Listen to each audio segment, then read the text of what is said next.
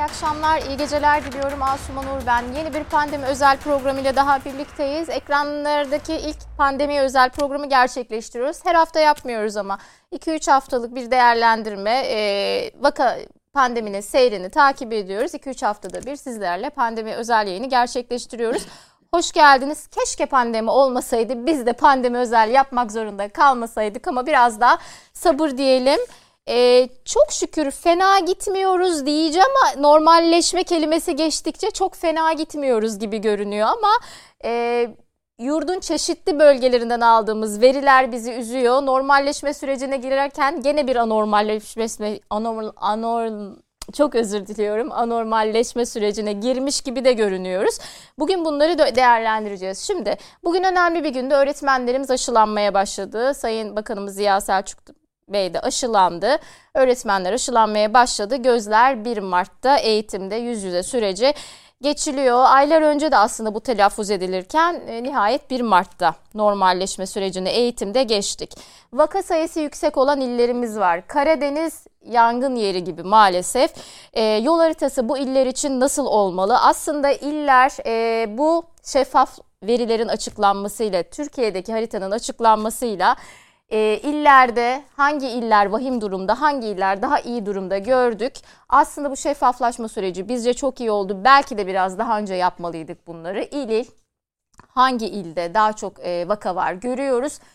E, bu tablo şuna herhalde vesile olacak. Tatlı bir rekabet olacak illerde. Herkes sayılarını düşürmek için e, çok yüksek oranda gayret gösterecek. Bunun biraz yolunu açtı.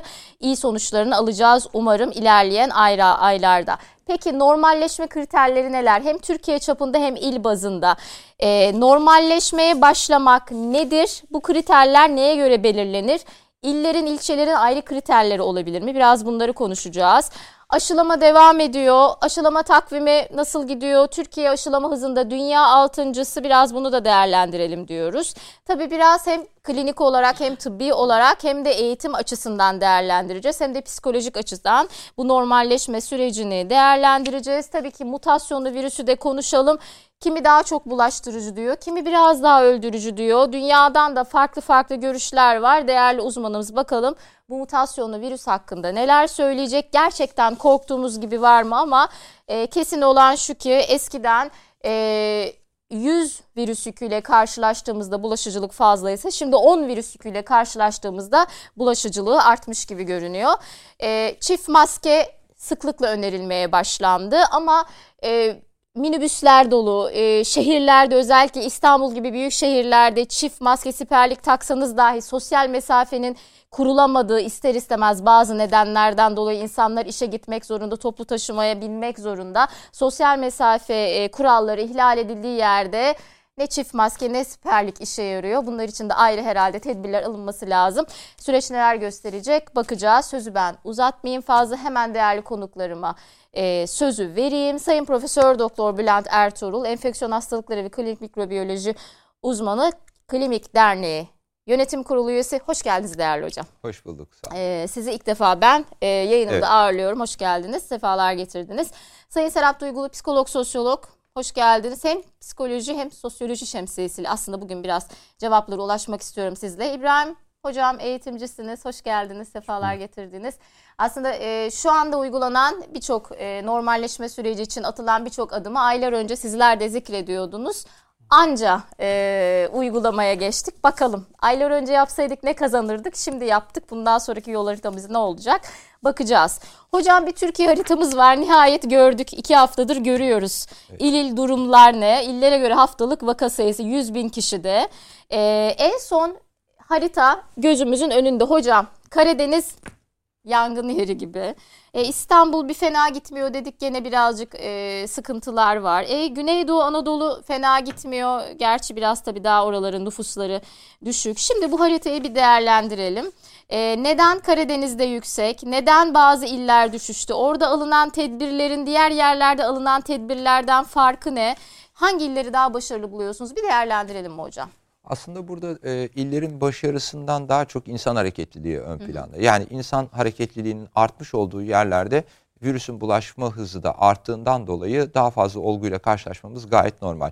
Bu anlamda baktığımızda Karadeniz gerçekten şu anda e, belki de o dönem, e, son dönem içerisinde o bölgede bir insan hareketliliğinin olması, e, sürekli olarak dışarıyla ilişki. Gerçi e, Sağlık Bakanımız bunu şey diye açıkladı. İşte cenazeler, taziye ziyaretleri, ev ziyaretleri e, bunun artışına yol açtı şeklinde e, açıkladı ama e, yani ama temel olarak insan hareketliliğinin çok fazla olması. E, diğer illerde neden e, şu anda Çaydan, daha iyi? Çaydan, fındıktan e, bunları da herhalde çay hareketliliği, fındık e, hareketliliği. Belki de e, ama asıl bir de diğer, diğer illerde şimdi Doğu ve Güneydoğu Anadolu bölgesine baktığımız zaman bir kış mevsiminde yaşıyoruz. E, insan hareketliliğinin e, neredeyse sıfıra e, indiği, insanların evlerinden dışarı çıkamadıkları, e, çok iletişim halinde bulunamadıkları bir dönem içerisindeyiz. E, o bölgeler için en azından. Şimdi böyle baktığınız zaman da doğal olarak virüsün bulaşma hızında bir azalma bekliyoruz tabii ki. E, ama e, burada e, bizim için önemli olan nüfusun yoğun olduğu bölgelerdeki durumun ne olduğu. Yani İstanbul, Ankara ve İzmir'de ve onun dışında işte Adana'da, Bursa'da e, o yerlerde bu bölgelerde de e, gerçekte ben İstanbul'da biraz daha yüksek bekliyordum. Çünkü e, nüfusun yoğun, kalabalık, metrekare başına düşen insan sayısının fazla olduğu ve insan hareketliliğinin belki de en fazla olduğu illerimizden bir tanesi e, İstanbul. E, buna karşın e, şu anda yüksek riskli illerden bir tanesi gözüküyor İstanbul. E, ama Hocam e, kardan olabilir mi? E, ama e, hareketlilik tabii, azaldı. Belki de kendi evinde kaldı. belki de belki. geçen haftanın etkisi e, bu şekilde. E, çünkü günlük yaşama baktığımız zaman aslında e, günlük yaşam içerisinde o hareketliliğin İstanbul'da hala sürdüğünü görüyoruz. E, biraz önce siz de değindiniz. Yani o e, toplu taşıma araçlarının çok dolu olması, insanların mecburen işe gidip ge- geliyor olması. Şimdi siz ne kadar önlem alırsanız alın, ne kadar işte kafeleri, restoranları veya e, baş e, işletmeleri kapatırsanız kapatın. Eğer bir e, e, insan hareketliliğinde insanlar işe gidip gelirken o toplu taşıma araçlarını kullanmak zorunda kalıyorlarsa ve buna bir takım önlemler almıyorsanız belirli bir olgu sayısının altına düşemiyorsunuz zaten. Hani kısıtlamalarla veya kısmi kısıtlamalarla ancak belirli bir seviyede tutabiliyorsunuz ama onun altına ne yazık ki düşemiyorsunuz. Kural koyucular bunların elbette ki farkında ama bir şekilde döngüyü de sağlamak zorundalar. Elbette. Yani. E, şimdi o, o hani biz bilim insanları olarak genellikle bu kısıtlamadan yana tavır alınca insanlar bize e, tepki duymaya başlıyorlar. Niye Başından böyle? Beri öyle oldu e, hocam evet biraz. neden diye. E, ama şimdi şöyle bir de, bir de değerlendirmek gerekiyor. Hani ben e, bir sağlık çalışanı olarak, bir hekim olarak e, olaya sadece sağlık penceresinden bakıyorum. Ya yani başka bir pencereden bakamıyorum. E, bulaşıcı hastalıkla mücadele sadece sağlık penceresinden bakarak olmuyor elbette. İşin bir sosyal ve ekonomik boyutu da var. Şimdi ben sağlık penceresinden baktığım zaman hekim olarak benim iki tane görevim var. Birincisi insanların hasta olmasını engelleyebilmek. İkinci, diğeri de tedavi edebilmek e, hasta olanları. Şimdi insanların hasta olmasını engellemenin iki yolu var. E, bir tanesi ya insanları e, kısıtlamalarla yerinde oturtturacaksınız, bir yere göndermeyeceksiniz e, ki o kısmi olarak devam ediyor. Diğeri de aşı. Yani aşıyla beraber insanları bağışık hale getirip e, onun e, sayesinde insanların hasta olmasını engelleyeceksiniz. Şimdi bu haritaya baktığımız zaman bizim gördüğümüz Türkiye'de belirli bir insan hareketliliğinin hala devam ettiği e, ve buna bağlı olarak da olgu sayılarında istediğimiz düşüşleri ne yazık ki göremiyor olmamız. E, bundan sonraki süreçte e, belki de bu harita bize daha iyi yol gösterecektir. E, aslında bunu biz geçtiğimiz yazdan itibaren yapabilmeliydik. Belki de salgının başlangıcında topyekün bir mücadele programı içerisinde e, tüm Türkiye e, genelinde bir takım önlemlerle devam ettik ve gerçekten başarılı olduk. Yani Haziran'ın e, geçen Haziran'ın başında olgu sayılarımızı oldukça düşürdük ve ondan sonra belki de yerel düzeyde olguların artışına bakarak e, o bölgelerde karantina uygulamaları, kısıtlama önlemleriyle devam edebilmeliydik. Bunu ne yazık ki başaramadık ve e, tüm yaz boyunca ve hatta sonbahara da sarkan bir biçimde insan hareketliliğimiz devam etti ve hala yansımasını görüyoruz. Kasım Aralık'ta yaşadığımız o patlamanın etkisini aslında şu anda da hissetmeye devam ediyoruz. Belki biraz sonra onu da konuşacağız. Bunun ardından işte e, mutant virüsler, varyant virüslerin e, tehlikeleriyle beraber onlarla karşı karşıyayız, yüz yüzeyiz. E, eğer onlardan e, birisi e, şu andaki olguların geneline e, hakim olur pozisyona geçerse e, o zaman e, gerçekten işimiz daha da zor. E, bu harita ile beraber aslında şuna da dikkat etmek gerekiyor. E, çünkü bakanlığın açıkladığı veriler içerisinde onlar da var. E, yaptığımız test sayısının pozitiflik oranı şu anda Türkiye ortalaması yaklaşık e, yüzde 6-7'ler civarında. Ee, bakanlık ona da dikkat edeceğini belirtiyor. Onun dışında ağır hasta sayısı ve yoğun bakım ve yatak doluluk oranlarına da dikkat ederek bir puanlama yapılacak. Ee, ve buna göre de e, bir ilde hatta bir ilçede neler yapılması gerektiği, nasıl önlemler alınması gerektiğine karar verilecek. Şimdi buradaki e, durumda örneğin ben şu anda e, yetkili pozisyonda birisi olsam e, bir kere o Karadeniz bölgesine ciddi bir karantina uygulaması getirir ve o bölgelerin giriş çıkışlarını da durdurarak hastaların olguların özellikle asemptomatik olguların il dışına çıkmalarını da engelleyecek veya dışarıdan gelişleri de kısıtlayarak kontrollü geçiş diyelim karantina derken e, o şekilde bir e, uygulamaya e, geçerdim. E, ki bazı ilçelerde olgu sayılarının çok yüksek olduğu ilçelerde ve beldelerde bu tür karantina uygulamaları yapılmaya başlandı. E, bu sayede e, olgu sayılarının düşük olduğu yerleri korumaya alırız hiç olmazsa. E, oralara bir akın olmaz ve e, hastalığı böyle bir kontrollü salgın şeklinde aşı oranlarını tutturana kadar kontrollü salgın şeklinde devam ettirebilme olanağımız oluşur. Hocam küçük küçük köylerde falan başından beri giriş çıkışları kapatmıştık ama bir il deyince insan biraz şey oluyor yani ee, zor görünüyor. Ama şimdi e, ama şimdi elzem de Evet görünüyor. yani şimdi şöyle baktığınız zaman örneğin Çin bunu şu anda olgu sayıları o kadar düşük ki nasıl başardı? Evet bir takım antidemokratik yöntemlerle yani e, bir olgunun görüldüğü yerde bile on binlerce insanı karantinaya alarak e, başardılar. Yeni Zelanda buna benzer önlemler aldı. Ee, şimdi İngiltere'deki önlemler de yine buna benzer önlemler. Örneğin İngiltere'de şu anda insanlar bulundukları şehirlerden başka yerlere gitmek için izin istiyorlar. İzin almaları gerekiyor. Eğer izin alın, alınmıyorsa oradan oraya geçemiyorlar. Özellikle İskoçya'da. Yani o kadar e, önemli. İngiltere'nin yaşadığını umarım biz yaşamayız. E, çünkü e, gerçekten o zaman hem sağlık sistemi çok zorlanıyor İnsan kayıplarımız artmaya başlıyor e, ve e, sıkıntılı bir sürece giriyoruz. Tamamdır. Çok teşekkür ederim. Girişte bir e, ön değerlendirme yapmış oldunuz. Sonra İbrahim Hocam'a sözü vereyim. Sanıyorum Bülent Hocam'ın dediklerinin çoğuna katılacaksınız. Sizin için normalleşme süreci ne ifade ediyor? Bülent Hocam'ın dediği gibi aslında Ağustos'ta bizim bazı şeyleri yapmamız gerekiyor. Şimdi yapıyoruz. Biraz geciktik eleştirisi de yapılıyor aslında. Sizin hem eğitim cephesiyle hem de bir vatandaş olarak, yurttaş olarak da e, Bülent Bey'in e, tıbbi olarak değerlendirmelerini eklemeniz var mı? Rica edeyim. Buyurun hocam. Evet, ben de katılıyorum Bülent Hocam'ın söylediklerine. Çünkü yani bir işe genel anlamda bakıldığı zaman bundan iyi sonuçlar çıkmıyor. Türkiye büyük bir coğrafya ve aynı zamanda e, hastalığın en önemli sebeplerinden biri de mobilizasyon. Yani bir yerden bir yere insanların gitmesi. Nitekim mesela ya, e, okulların e, tatil olması yaz aylarında e, işte ise işte bazı sektörleri canlandırır gibi düşünüldü ama okulların tatil olması aynı zamanda İstanbul'dan Anadolu'ya ya da işte büyük kentlerden Anadolu'ya büyük bir mobilizasyona neden oldu. İnsanlar gittikleri yere hastalığı götürdüler ve Anadolu'da çok düşük düzeyde olan hastalık bir anda yükseldi. Ve bunun geri dönüşü de oldu. Tatil beldelerinde aynı şekilde bu iş çok alevlendi.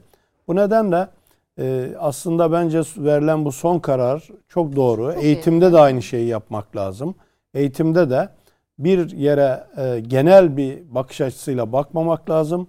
Çünkü e, Türkiye'de gerçekten internetin bile ulaşamadığı yerler var. Hastalığın hiç bulaşmadığı köyler var ve başından beri hastalığın neredeyse sıfır olduğu yerler var. Biz buralardaki okulları bile kapattık. Halbuki buna gerek yoktu. Buralarda eğitim öğretim başlayabilirdi. Bu eğitimde fırsat eşitliğini bozar mıydı? Bana göre bozmazdı. Neden bozmazdı? Çünkü zaten buralar e, biraz daha dezavantajlı bölgeler. Bu nedenle verilen son kararı ben çok olumlu buluyorum. Baştan beri zaten bizim de eğitimciler olarak savunduğumuz buydu. Bölgesel açılmalar yapılabilir. Çünkü insanların eğitimde eşitliği tabii güzel, kulağa da hoş gelen bir şey ama insanlara eğitimsizlikte eşitlemenin bir başarı olduğunu düşünmüyorum. Yani e, hiç kim madem bazıları eğitim alamıyor hiç kimse almasın ya da hepsi online olsun. E, tabii burada bizim e, eğitimde kapanma sürecimizin fazla olmasının nedenlerinden bir tanesi de aslında Türkiye'de EBA gibi iyi bir platformun bulunması idi. Yani bu olmasa belki çok daha Öyle önce bu olmayacaktı. Kararı devam Yani online eğitimi Türkiye iyi yaptı diye düşünüyorum. Ama online eğitim bir süre sonra çocuklarda odaklanma problemi oluşturuyor, sosyalleşmeyi zayıflatıyor. Ee, işte bir takım diğer hastalıkların nüksetmesine neden oluyor. Yani bunun içinde obsesif takıntılar, e, işte efendim e, göz hastalıkları, obezite gibi birçok hastalığın da beraberinde gelmesine neden oluyor. Dolayısıyla çocuklarımızın online eğitimden bir an önce yüz yüze eğitime geçmesini hep her platformda savunmamızın nedeni buydu. Hatta bir arada çok fazla bunu söylememeye başladık. Neden? Çünkü ben e, özel öğretim kurumlarının temsilcisiyim. Söylediğimizde sanki özel okullar açılsın istiyormuşuz gibi bir anlam da çıkmaya başladı. Bundan dolayı biraz daha e, seviyeli, dikkatli e, konuşma yolunu seçtik. Halbuki benim o zaman da söylediğim gibi e, tamamen derdim Türkiye'deki öğrencilerdi. Bakın çok basit bir hesap yapalım. Türkiye'de 18 milyon öğrenci var K12 düzeyinde. 7 milyon öğrenci var üniversite düzeyinde. Toplam 25 milyon öğrenci ediyor. Her öğrenci 3 kişilik ailede yaşıyor ise eğer ortalama bu 75 milyonu ilgilendiren bir sorun.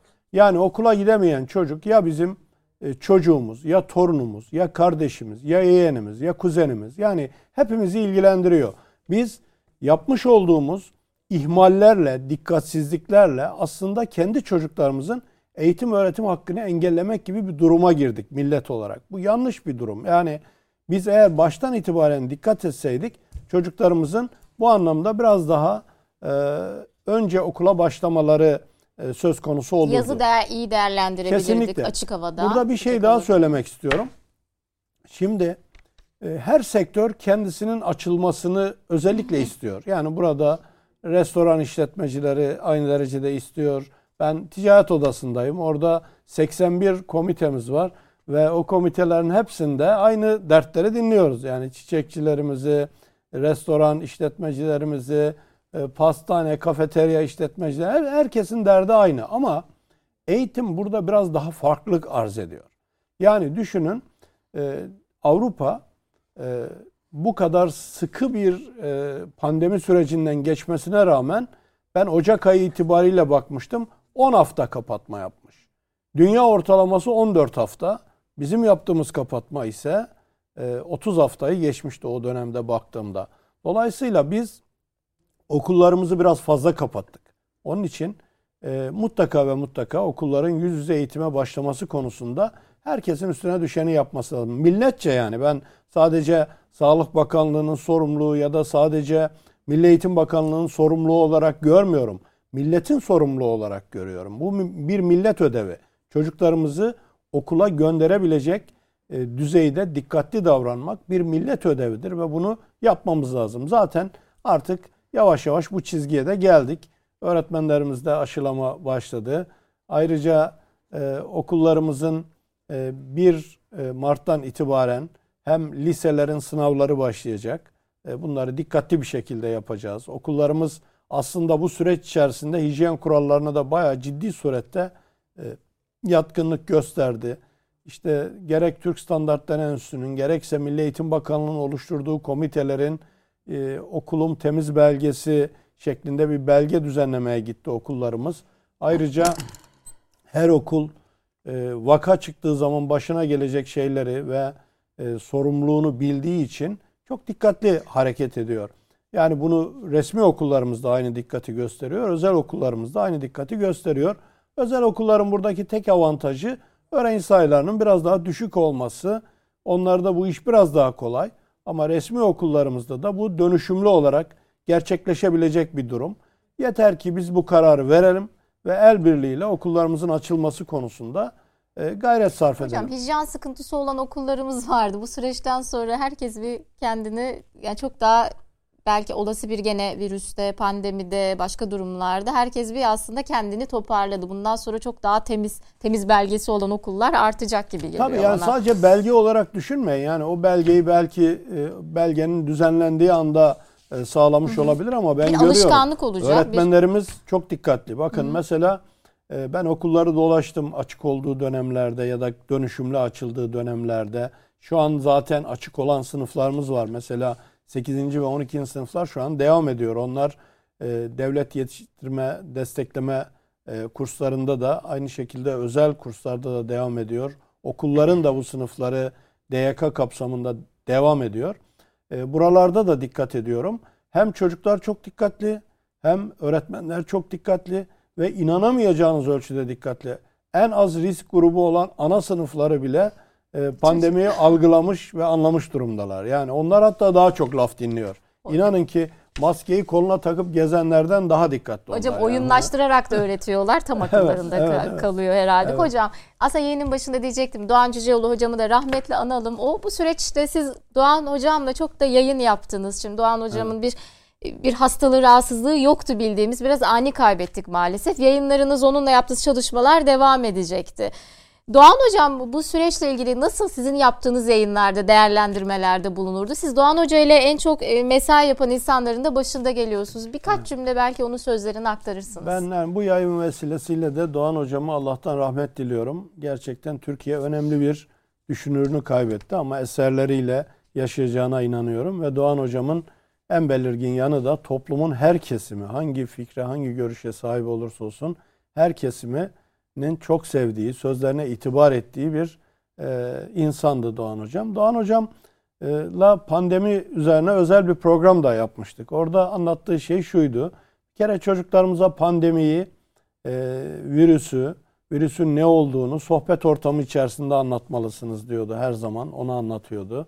Ne aşırı korkutmanız lazım ne de hiçbir şey yokmuş gibi davranmanız lazım diyordu. Dengeyi bulmanız lazım. Çocukların e, buna verecekleri anlam konusunda onlarla sohbet ortamı oluşturarak mutlaka e, bu gerçeği vurgulamanız lazım diyordu. E, Kendisi tam, tam bir eğitim aşığıydı ama sağlık konusunda da son derece dikkatliydi. Onun için e, hiçbir zaman e, denge e, dengeyi kaçırmadan hem sağlık hem de eğitim dengesinin sağlanması gerektiği yönünde sohbetler yapardı Doğan Hocam. Kendisi de çok dikkatliydi. Süreç içerisinde e, hiç stüdyoda program yapmadık. Hepsi online'dı programların. E, çok da dikkat ediyordu. Yaz döneminde de Urla'da Urla'daydı. geçirdi yaz dönemini. Oradan da ama 5 dakika bile durmadan sürekli yayınlara katıldı, programlara katıldı. Allah rahmet eylesin. E, son vefat ettiği güne kadar o akşam program vardı mesela. E, paylaştırmıştı programları. İşte 16'sında Özgür Hoca ile yapacağım dedi. 23'ünde seninle yapacağım dedi dün için. Biz onun anısına bir program yaptık zaten. Yani son ana kadar e, insanlara bir şeyler vermek için gayret sarf etti. Allah rahmet eylesin. İnşallah onun eserleri bize bundan sonra da yol gösterecek diyorum. Teşekkür ediyorum. Serap Hanım'a döneyim. Meslektaşınız, büyüğünüz. Belki Doğan Bey ile ilgili muhtemelen siz eğitiminizi de alırken sürekli de eğitim zaten alıyorsunuz ve veriyorsunuz. Çok kaynak olarak kitaplarından görüşlerini istifade etmişsinizdir. Belki birkaç cümle söylemek isterseniz meslektaşınızla ilgili buyurun önce. Evet ben de rahmet diliyorum. Hiç beklemediğimiz bir anda. Özellikle bazı değerler için hep her ölüm erken ölümdür ama hayata katacağı, bize katacağı çok şey olduğunu düşündüğümüz böyle değerler için hep çok daha erken olduğunu düşünüyoruz. Yani çok üzüldüm ben gerçekten.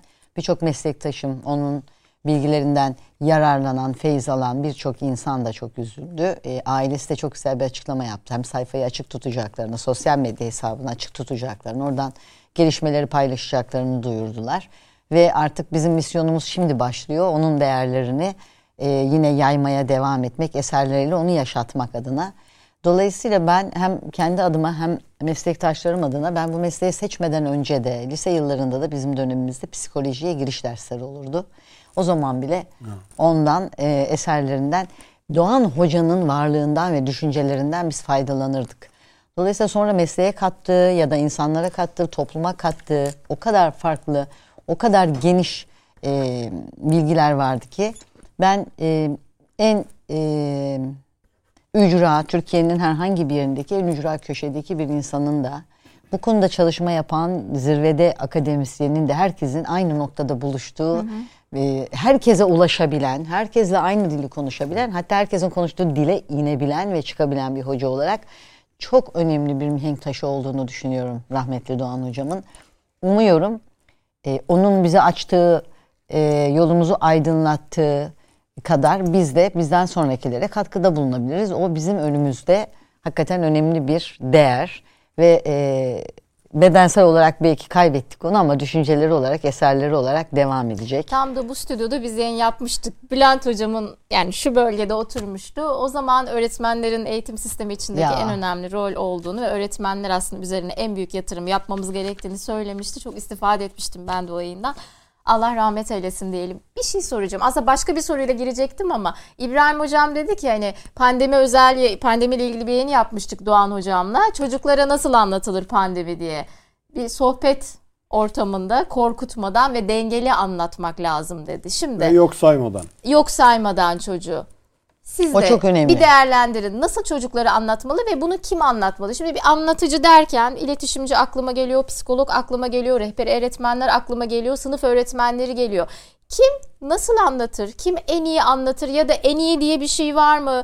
Ee, bir anlatım diliyle ilgili öğretmenler sizce yeterli mi, yetkin mi bilmiyorum. Hocam belki bunu daha iyi değerlendirir ama şu anlatım diliyle ilgili birkaç cümle rica edeyim sizden. Onun öncesinde ben çok başka bir şeye vurgu Buyurun. yapmak istiyorum. Şimdi bahsettiğimiz bu gençler teknolojinin tam ortasına doğmuş yeni nesil gençler. Bu gençler e, işte bunu dijital kuşak olarak tanımlıyoruz, K kuşağı olarak tanımlıyoruz. E, Norina Hertz ben kitabımda da bunu yazmıştım. Norina Hertz işte yaptığı çalışma sonucu 95 sonrası doğan çocukları biz işte Z kuşağı olarak sınıflandırırken o K kuşağı olarak sınıflandırıyor ve bu çocuklar teknolojiye çok hakim çocuklar. Dolayısıyla dünya tarihinde, insanlık tarihinde daha doğrusu ilk defa Çocuklar ebeveynlerinden öğrenmiyorlar, ebeveynlerini öğretiyorlar. Bugün ebeveynler sosyal medyada veya bir takım teknolojik platformlarda yer alıyorlarsa çocuklar sayesinde. Yani ben bile iyi bir bilgisayar kullanıcısı, internet kullanıcısı ve bunun üzerine doktora yapan, teknoloji üzerine ve iletişim üzerine doktora yapan bir insan olarak ben bile zaman zaman bir şeye takıldığımda 17 yaşında kızımdan ya da işte oğlumdan destek alıyorum. Bu böyle midir? Burada doğru mu yaptım? Bunu nasıl yaparım diye. Şimdi bu çocuklar o kadar hakim ki olaya. Yani klasik ebeveyn tutumlarıyla bu çocuklara ulaşmak imkansız. Önce onu kabul etmek lazım. Çok algıları geniş, aynı anda 3-5 şeye odaklanan, her şeyin farkında olan, son derece e, aklı başında, istedikleri her şeyde ulaşabilen, günün 24 saat şu elimizdeki şu mobil cihazlarla, bu kadar gelişmiş cihazlarla her şeye ulaşabilen bir gençlikle, bir nesille karşı karşıyayız. Dolayısıyla bu çocuklara e, her şeyin farkında olduklarını bilerek yaklaşmak lazım. Fakat çocukların öğrenmek istediği şey şu, ben güvende miyim, ailem güvende mi? Burada tanık olduklarım ve duyduklarımın ne kadarı beni ilgilendiriyor, ne kadarı doğru? Yoksa hani oturup bir virüsü anlatmak ya da bu hastalığa karşı nasıl davranacağımızı anlatmaktan çıktı olay Asuman Hanım. Bu çocuklar yani özellikle okul öncesi ve ilköğretim çağındaki çocuklar egosantriktir. Yani ben merkezcidir doğal olarak. Bana ne olacak, aileme ne olacak, sevdiklerime ne olacak, ben güvende miyim? Hele hele burada bizim hiç konuşmadığımız şu ana kadar ne yazık ki bir başka kitle var ki o da yakınlarını bu virüs nedeniyle kaybeden aileler ve onların çocukları. Şimdi biz genellikle hastalıklarla veya işte yaşlılık durumunda sevdiğimiz birileri yani yakınlarımızı kaybettiğimizde çocuklara genellikle bir gerekçeyle bunu açıklarız. İşte orada e, çok dikkat etmek lazım. Çünkü eğer işte yaşı çok ilerlemiş yaşlılığa bağlı bir takım hastalıklar nedeniyle kaybettiysek işte deden, amcan, baban neyse çok yaşlandığı için öldü demek çocuklarda şu korkuyu başlatır. Sen de yaşlanacak mısın? Yaşlanan herkes ölecek mi?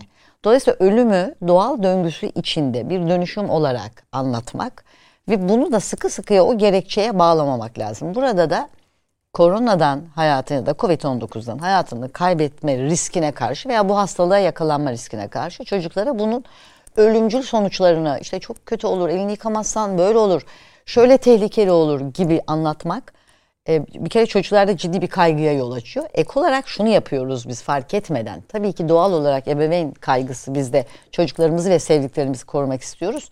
Biraz abartıyoruz olayı. Şöyle diyoruz mesela sen dikkat etmezsen çok tanık oldum buna Asuman Hanım da bunu özellikle vurgulamak istiyorum. Sen bu Covid'e karşı temizliğe işte mesafeye maskeye dikkat etmezsen bak anneannen yaşlı işte deden yaşlı onlara da bulaştırırsın sonra onlar ölürler gibi Çocuklara böyle bir kaygı sorumluluğu yüklüyoruz. Halbuki onun yerine kendimizi korumak adına, hepimizi korumak adına. Bak böyle bir virüs var biliyorsun. Bunun da bir takım tehlikeleri var dikkat etmezsek. Dolayısıyla iyi beslenmemiz lazım. Beslenmemize dikkat etmemiz lazım. Bakın beslenmemize de dikkat etmemiz. Yani vücudumuzun bağışıklık sistemini de güçlü tutmamız lazım. Bir de mikroplara karşı ya da işte bu virüse karşı kendimizi korumak adına temizliğe ve karşımızdaki insanlara karşı mesafeye dikkat etmek lazım. Ek olarak Bununla ilgili bilim insanları çok güzel çalışmalar yapıyor. Bak gördüğün gibi aşılar çıktı artık kendimizi korumamız açısında açısından daha artık bilinebilen işte gözüm hani e, el yordamıyla da olsa bir takım çözümlere de ulaşabiliyoruz. Dolayısıyla yakın zamanda bunu atlatacağız ama bu süreçte kendimiz adına ve sevdiklerimiz adına dikkat etmek lazım demek lazım. Fakat şöyle bir handikapımız var maalesef. Günün 24 saati e, bu bilgilere maruz kalıyoruz. Psikolojide de aynen böyle tanımlanıyor bu. Bir olumsuzluğa karşı maruz bırakılma etkisi. Dolayısıyla şimdi biz istediğimiz kadar pozitif bir tutum izleyelim. Çocuklar işte buradan, kendi arkadaşlarından, e, televizyonlardan, haberlerden, bir yerlerden bütün bu olumsuzluklara ulaşabiliyorlar ve bunlara tanık oluyorlar. O nedenle çocukların karşısında ve gençlerin karşısında hiç e, şeye başvurmadan yani dolaylı yollara başvurmadan çok net bir şekilde sorduğu soruya kısa, anlaşılır, detaya girmeden net açıklamalar yapmak lazım. Yani peki ben mesela böyle bir virüs kaparsam ben ölecek miyim diyor mesela E, çocuklar. ne desin? Diyeceksin ki hayır herhangi bir hastalık ne kadar tehlikeliyse bu da o kadar tehlikeli. Tabii ki dikkat edeceğiz. Kendimizi koruyacağız. Niye tehlikeli? Çünkü bilmiyoruz. Savaşmak açısından yeni yeni tanımaya başlıyoruz. Bununla ilgili bir takım tedavi yöntemleri net olarak henüz ortaya konmadı ama olabilecek bütün önlemleri alıyoruz. Niye ölelim? Yani senin bağışıklık sistemin güçlü olduğunda, kendini koruduğunda bak birçok insan da hayatını yani hayatta hayatını kurtarabildik birçok insanın. Çünkü şu risk var. Şunu da söyleyebiliriz.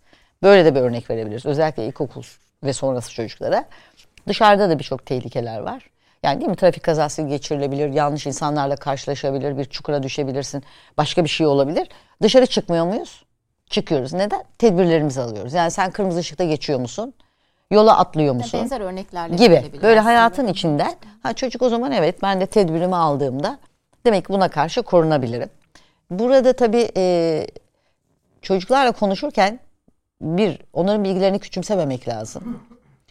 E, emin olun çok küçük yaştaki çocukların da algıları çok geniş ve çok güzel anlıyorlar. Hazır İki, cevap çocukları görüyor Evet. yani müthiş bir. bu virüsü ya da herhangi karşılaşılan bir tehlikeyi tehdit olarak kullanmamak lazım. Yani o, biz onu yapıyoruz fark etmeden. İşte bak böyle yaparsan oraya gidersen bak virüs kaparsın. İşte onu yaparsan virüs kaparsın. Onun yerine olumlu yönden maskeni takmadan bunu yapma. Elini yıkamadan bunu yapma. Çünkü sonrasında bunu konuşacağız Asuman Hanım. Bu pandemiyi biz bir şekilde atlatacağız. İnsanlık tarihi ne pandemiler ne salgınlar görmüş. Bir şekilde atlatacağız. Yine biz kazanacağız bu savaşı. Ama bunun sonrasında ortaya çıkacak bir takım psikolojik sıkıntılar var. Şu an onu gözlemliyoruz. Onlarla nasıl başa çıkacağımızı artık konuşmaya başlamak lazım. Peki bunu şimdi ebeveynler anlatacak. İşte okulda öğretmenin, rehber sınıf öğretmeninin, rehber öğretmenin herkesin bir görevi var.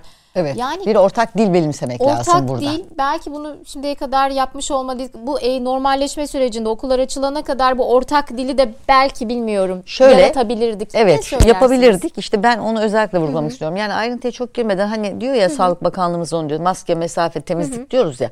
Burada da bir korkutmayacağız. Yani Tamam. çocuklara tehdit unsuru olarak konuşmayacağız. İki öğrenmek istediklerinin cevabını vereceğiz. Yani çocuk virüsle ilgili ne soruyorsa sadece onun cevabını Şimdi vereceğiz. belki sınıfa gidince sorun merak ettiğiniz neler Evet, var. ne varsa ilgili. değil. Belki bir ilk derste bilmiyorum. Evet bununla ilgili de aslında okulda e, öğretmenler arasında da bir ortak dil olmalı. Yani çocuk A sınıfındaki arkadaşı da aynı şeyi bu konuyla ilgili öğrenmeli. İşte D sınıfının şubesindeki de aynı şeyi öğrenmeli. Birinci sınıftaki de aynı bilgiyi bilmeli. Sekizinci sınıftaki de aynı şeyi bilmeli. Hoca da aynı şeyi söylemeli. Hoca aynı şeyi söylemeli. Dolayısıyla çocuklara kaygılı şeyi de söylemek lazım. Bu tarz olaylarda beklemediğimiz durumlarla karşılaştığımızda bu çünkü hayatımızın bize geçen sene bu vakitler kim diyordu ki ki seneye maskeyle dolaşacaksınız?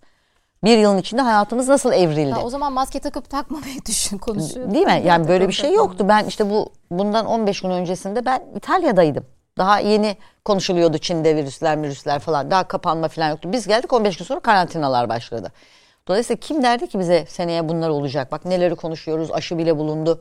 Bir takım yöntemler başladı. Bir yıl içinde çok yol alındı aslında baktığınızda. Dolayısıyla çocuklara konuşurken bak yani Bunlar oldu. Şu kadar kişi kaybettik. Böyle olabilir. Bu kadar yayılma hızı. Çocuklar o istatistiklerle, rakamlarla ilgilenmiyor. Çocuklar nereye geldik? Yani bak bu başladığında çok olumsuz, çok korktuk hepimiz ama bak bununla ilgili bir takım tedbirler alındı. Bak aşılar oldu ki e, yaşı 75 ve üstü olanlar artık e, benim annem de dahil aşılanmaya başlayınca çocuklar bunlara tanık. Yani koruma tedbirlerinin de alındığını, daha güvende hissetmemiz gerektiğini çocuklara anlatmak lazım. Yani olumsuzluklardan bahsederek değil çünkü görüyorlar zaten onu. Ama bunun üzerine eklediğimiz olumlu şeyleri koyarak tedbirli olacaklarını, tedbirli olmaları gerektiğini söyleyerek anlatacağız ve ortak bir dil kullanacağız. Hocam siz kendi okulunuzda bir ortak dil belirlediniz mi kendi okullarınızda? Bilemiyorum sizin Tabii ki yani hazırlığınız biz nedir? bu arada sürekli böyle açılmalar, kapanmalar, hani iki gün gelmeler, işte e, sınav gruplarının gelmesi gibi bir takım çok kısıtlı da olsa öğrencilerin gelmesi aslında faydalı oldu. E, bir hazırlık da yapılmış oldu. Böyle seyrek bir e, eğitim öğretim faaliyeti olduğu için ortak bir dil var. Burada ben bir de şunu ilave etmek istiyorum. Demin Doğan hocamı da andık. Şimdi bizim millet olarak korku kültürünün etkisinde Evet. olduğumuzu biliyoruz. Yani denetim odaklı korku kültürü yerleşmiş Türkiye'de. E, öyle yetiştik. Öyle yetiştik. Bizim yetişme tarzımız o. Halbuki e, gelişim odaklı değerler kültürü olsa bunlar başımıza gelmez. Yani şu anda e, yetkililer de her şey yolunda, iyiye gidiyoruz dedikleri anda bir anda insanların dışarıya fırladığını görüyor. Bundan dolayı bu korkuyu devam ettirmek lazımmış Ve gibi çok iyi bir tablo Evet, çok devam ettirmek lazımmış gibi bir e, durum içerisine giriyor. Halbuki e, biz ya mesela işte polis görünce maskeyi takan, polis gidince maskeyi çıkaran veya bir an nefes almak için çıkardım diyen, yalan söyleyen filan böyle bir yapı var. Yani Doğan hocamın savaştığı buydu aslında. Yani Türk toplumunun denetim odaklı korku kültüründen gelişim odaklı değerler kültürüne geçmesi lazım. Bu- bu Otokontrolünü her sağlayan, şeyde, prososyallik her- dediğimiz her Sosyal şeyde var. geçerli yani. Her şeyde geçerli. Hmm, Trafik kurallarına uymaktan sağlık kurallarına uyma, pandemi kurallarına uyma hepsi burada bu soru hepsinde karşımıza çıkıyor. İşselleştirmek hocam. Kesinlikle, Bunu bilinçli kesinlikle. olarak Yani bugün, varmak. Ee, Sahip şöyle e, bir arkadaşlarla bir araya geliyoruz. Biraz muhabbet ilerleyince filan. e, şimdi insanlarda dostluk da e, var. Dostluk ilerleyince bu benim çok yakın tanıdığım dostum. Ya şimdi bu maskeyle sürekli durmak ayıp oluyor gibi bakıyorsunuz maskeyi indiriyor. İşte e, fotoğraf çektireceğiz diyelim arkadaşlarla bir araya gelmişiz. Maskeli oturmuşuz.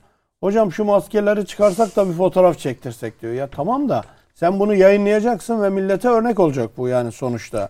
Dolayısıyla e, bizim bu işin bilincine varmamız çok önemli. Yani hem okulda önemli hem toplumun diğer kesimlerinde önemli ve e, kendi iç denetimimizi oluşturması e, oluşturmamız önemli. Yani toplumumuzda eğitimimizde temel eksiklik bu. İç denetimimiz yok. İlla kameralar mı denetleyecek, EDS mi denetleyecek, trafik polisi mi denetleyecek, polis mi denetleyecek? Bu noktaya geliyoruz. Ve bu nokta son derece sıkıntılı bir nokta. Biz çocuklarımıza genelde öğretmenler olarak bunu e, gerçekleştirebiliriz aslında. E, bakın Türkiye'de 18 milyon öğrenciden bahsettim K12 düzeyinde ama aynı zamanda 1,5 milyon da öğretmen var. Yani bir orkestra şefi gibi aslında her e, öğretmene çok sayıda öğrenci düşmüyor. Yönetebiliriz bu süreci, yönetebiliriz. Ve en kolay yönetilecek yer bence okul. En kolay yönetilecek. Düşünün şimdi 18 milyon öğrenci var ve 1,5 milyon öğretmen var. Öğretmenlerimiz gerçekten bu işin bilincinde oldukları takdirde ki öyleler ve okullarını özlediler. Çok iyi yönetebilirler diye düşünüyorum. Onun için ben okullarda pandeminin yayılacağından korkmuyorum. Gerçekten korkmuyorum. Dikkat edilirse ama. e, İtina Hocam, öğretmenlerimiz edecek, öğretmenlerin denetiminde, idarenin denetiminde o çocuklar da güzel bir dille Şöyle bir şey. Şimdi çocuklar çok erken yaşta sorumluluk alabiliyorlar. Biz bu çocukları sonuçta hayata hazırlıyoruz hocam. Tabii. Bütün eğitim kurumlarıyla, ailelerle. Değil mi? Bütün yetişkinler olarak geleceği hazırlıyoruz. Şimdi kendi çok küçük yaşta kendi hayatının sorumluluğunu alamayan çocukları biz nasıl hazırlayacağız hayata? İşte bu da önemli bir sınav Evet, şu an. evet. Dolayısıyla başka bir tarafa dikkat çekmek istiyorum. Ben şimdi insanların da ne yazık ki bu bilgi kirliliğinden dolayı birkaç kampa bölündüğünü görüyorum. Bir taraf okullar açılsın diye bayrak kaldırıyor. Bir tarafta hayır açılmasın hala tehdit sürüyor diyor. Her ikisinin de endişelerini anlıyorum. Ben de okula giden bir e, evlat sahibi anne olarak. Fakat şöyle bir şey düşünmek lazım. Şimdi demin hocam çok güzel söyledi. 18 milyon lise düzeyinde öğrencimiz var. K12 yani ta Evet. anaokulundan. Şey lise düzeyinde diyorum pardon. K12 12 düzeyinde evet. evet. öğrencimiz var. Şimdi bu öğrencilerin her birinin ki ortalama dörder kişi ama üçer kişi falan diyelim. Yani yaklaşık işte toplam lisedekilerle beraber 75 milyon öğrenciden bahsediyorsak biz şey aileden bahsediyorsak. Şimdi bu anne babalar AVM'lere gidiyorlar. Marketlere giriyorlar. Onlar asıl dışarıdan bir virüs taşıma riskiyle daha çok karşı karşıyayken biz çocukların daha tedbirli, daha hijyen, daha korunaklı, birlikte dışarıdan herhangi bir tehdit almadan birlikte kalabilecekleri bir ortamdan bu çocukları mahrum bırakıyoruz. Ve çok önemli bir şey alıyoruz ellerinden. Şimdi burada kar zarar hesabını doğru yapmak lazım. Bu çocukların sosyal öğrenmelerini, akran ilişkilerini de aldık. Evet böyle bir tehdit var. Bununla ilgili olarak kullanabileceğimiz bütün hani şeyleri kullanıyoruz, imkanlarımızı kullanıyoruz. Ama artık bazı riskleri kontrollü olarak almak zorundayız. Yani daha ne kadar kapanacağız? Şimdi Dünya Sağlık Örgütü farklı açıklamalar yapıyor zaman zaman. Yani 2021'de böyle geçecek, 2022'de böyle olabilir. İşte topluca dünyanın tamamının aşılanması ve bu virüsün tamamen ortadan kalkması birkaç yılı bulabilir, 3 yıl, 5 yıl diyenler de var. Biz şimdi hep beraber o zaman evde mi oturacağız yani? Yani çocukları okula göndermeyecek miyiz? Eğitim hayatından mahrum mu bırakacağız? Dolayısıyla yavaş yavaş kontrollü belki dönüşümcü, dönüşümlü hocam daha iyi bilir bunu.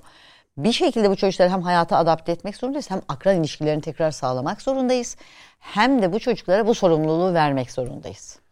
E, Bununla ilgili bir geçen bir veliyle tamam konuştum. Bülent hocama döneceğim Bülent sonra. hocama Üç tane soru geçmeden, çıkardım siz evet. dediklerinizden hocama. Şimdi e, geçen bir veli diyor ki hocam diyor ben önce bu çocuklar servise nasıl binecek, toplu taşımaya nasıl binecek diye düşünüyordum. Fakat diyor siz şu okulu açın ben her gün getirir götürürüm diyor. Ya Önemli değil diyor. Çocuklar mahvoldu diyor. ya çok güzel. Bu noktaya geldi veliler. Yani ilk zamanlarda öyle değildi. Ama sonra bu noktaya geldi. İnsanlar e, bu fedakarlığı yapacak. Evet. Ben orada biraz da velilerden bu konuda fedakarlık özellikle yürüyerek gidilecek düzeyde değilse okul yani getirip götürme konusunda servislerin daha dikkatli kullanılması konusunda bir hassasiyet bekliyorum. Çünkü orada e, toplu taşıma içerisinde sıkıntı oluşabilir. Ona dikkat etmek lazım. Bunun dışında e, okul içerisinde herhangi bir kaygım yok işin doğrusunu söylemek gerekirse. Yani bunu resmi okullarımız için de söylüyorum. Sadece Hem özel, özel hem resmi okullar için okullar. değil. Evet. Hocam aslında okullar açılmasın diyen grup da biraz sağlıkçılar tabii. Siz biraz daha kendi cephenizden bakıyorsunuz. Sizin şu andaki e, okulların açılması ile ilgili değerlendirmeniz aylar önceki değerlendirmenizle aynı mıdır? Sizdeki esneme payı nedir onu sorayım. Bir de e, sağlık eğitimi. Şimdi biraz eğitimden başladık ama siz de bir hekimsiniz, sağlıkçısınız. Okullarda sizce nasıl bir sağlık eğitimi çocuklara verilimi? Mevcut sağlıkla ilgili verilen, verilen bilgiler yeterli midir? Yeterli uygulama var mıdır? Burada bir hekim olarak gözleminiz, değerlendirmeniz nedir? Bizim e, anaokulundan itibaren çocuklara sağlıkla ilgili nasıl bilgiler vermemiz, nasıl uygulamalar yaptırmamız lazım? E, bunu da bir naçizane görüşünüzü evet. merak ettim. E, Ben aynı zamanda bir öğretim üyesiyim de. Yani aynı zamanda eğitimciydim de yakın zamana kadar emekli olmadan önceye kadar e, bir üniversitede. E, Şimdi e, ilk önce ilk sorunuzdan başlayayım. E, ş- Şimdi öyle bir argüman geldi ki bana doğru. E, yani okullar açılmalı. E, yani bu- böyle bir e, şey oldu. Şuna Şimdi- istinaden hocam çok Yok, affedersiniz. estağfurullah, 1 Mart'tan buyurun. itibaren normalleşme başlıyor ya artık. Yani normal Evet. vatandaşlar olarak dışarıya biz çıkmaya başladıysak Yani çocukları da hani çok kapatmanın anlamı var mı? Sağlıkçı olarak e, siz de tabii. oradan itibaren de benim itirazım başlıyor. Öyle yani mi? e, tabii ki. Yani e, biraz önce de onu konuştuk zaten. E, şimdi bir sağlıkçı olarak baktığım zaman, bir hekim olarak baktığım zaman bu bulaşıcı hastalığın hele hele enfeksiyon hastalıkları ve klinik mikrobiyoloji uzmanı olarak baktığım Ya, zaman evet. e, direkt bu konuyla ilgili bir hekim olarak e, ben e, kişilerin hasta olmasını engellemeye çalışmakla mükellefim. önleyici, böyle bir, koruyucu hekimlik, evet. görevim var. E, ve aslına bakarsanız bizim e, bugün de e, yapılan e, bir açıklamamız vardı. Dernek olarak Türk Klinik Mikrobiyoloji ve Enfeksiyon Hastalıkları Derneği olarak e, Türkiye'nin en önemli şanslarından bir tanesi böyle bir uzmanlık alanına da sahip olmasıydı. Çok E, yani e, enfeksiyon hastalıkları ve klinik mikrobiyoloji diye bir uzmanlık alanı var ve direkt pandeminin e, ilgilendiren konuyla ilişkili e, birçok Avrupa ülkesinde e, ve dünyanın birçok ülkesinde aslına bakarsanız tam da bizim gibi bir uzmanlık alanı yok. Ee, İspanya'da, İtalya'da olsun, işte İngiltere'de tropik hekimlik gibi falan. Ee, şimdi böyle baktığımız zaman biz olaya e, o zaman diyoruz ki biz yani insanlara hasta olmasını engellemeliyiz. Ee, bulaşıcı hastalıktan korunmanın temel yolu da işte insan hareketliliğini durdurabilmektir. İnsan hareketliliğini en alt düzeyde tutabilmektir. Ee, ama şimdi geldiğimiz noktada elbette e, insan hareketliliğini durdururken öncelikler sıralaması yapmamız gerekiyor. Yani neresini e, ilk açmalıyız, ardından neleri takip ederek yapmalıyız. Şimdi ben şöyle bir haritaya baktığım zaman gördüğüm şeyi söyleyeyim size. Olgu sayısının 100 binde onun altında olduğu yerlerde okulları açmalıyız. Yani kontrollü 100 bir binde biçimde, 10 kişi evet, olarak. Evet, yani zaten bakanlığın açıklaması da o şekilde. Yani burada kontrollü bir biçimde yüz yüze eğitime geçmeye başlamalıyız ve ardından belki de işte e, kafeteryalar, işte restoranlar, e, işletmelerin açılması e, ge, e, gündeme gelmeli. E, orta riskli bölgelerde belki e, işletmeleri ve diğer tarafları biraz geri plana bırakıp gene okulları açmak konusunda zorlama yapmalıyız. E, ama e, yüksek riskli ve çok yüksek riskli illerde örneğin ben yüz yüze evet evet yani yüz yüze eğitim de dahil olmak üzere o kısıtlamaların devam etmesinden yanayım. O illerin, o bölgelerin diyelim, il bazında bakmayalım, o bölgelerin en azından olgu sayılarının geriye çekilene kadar.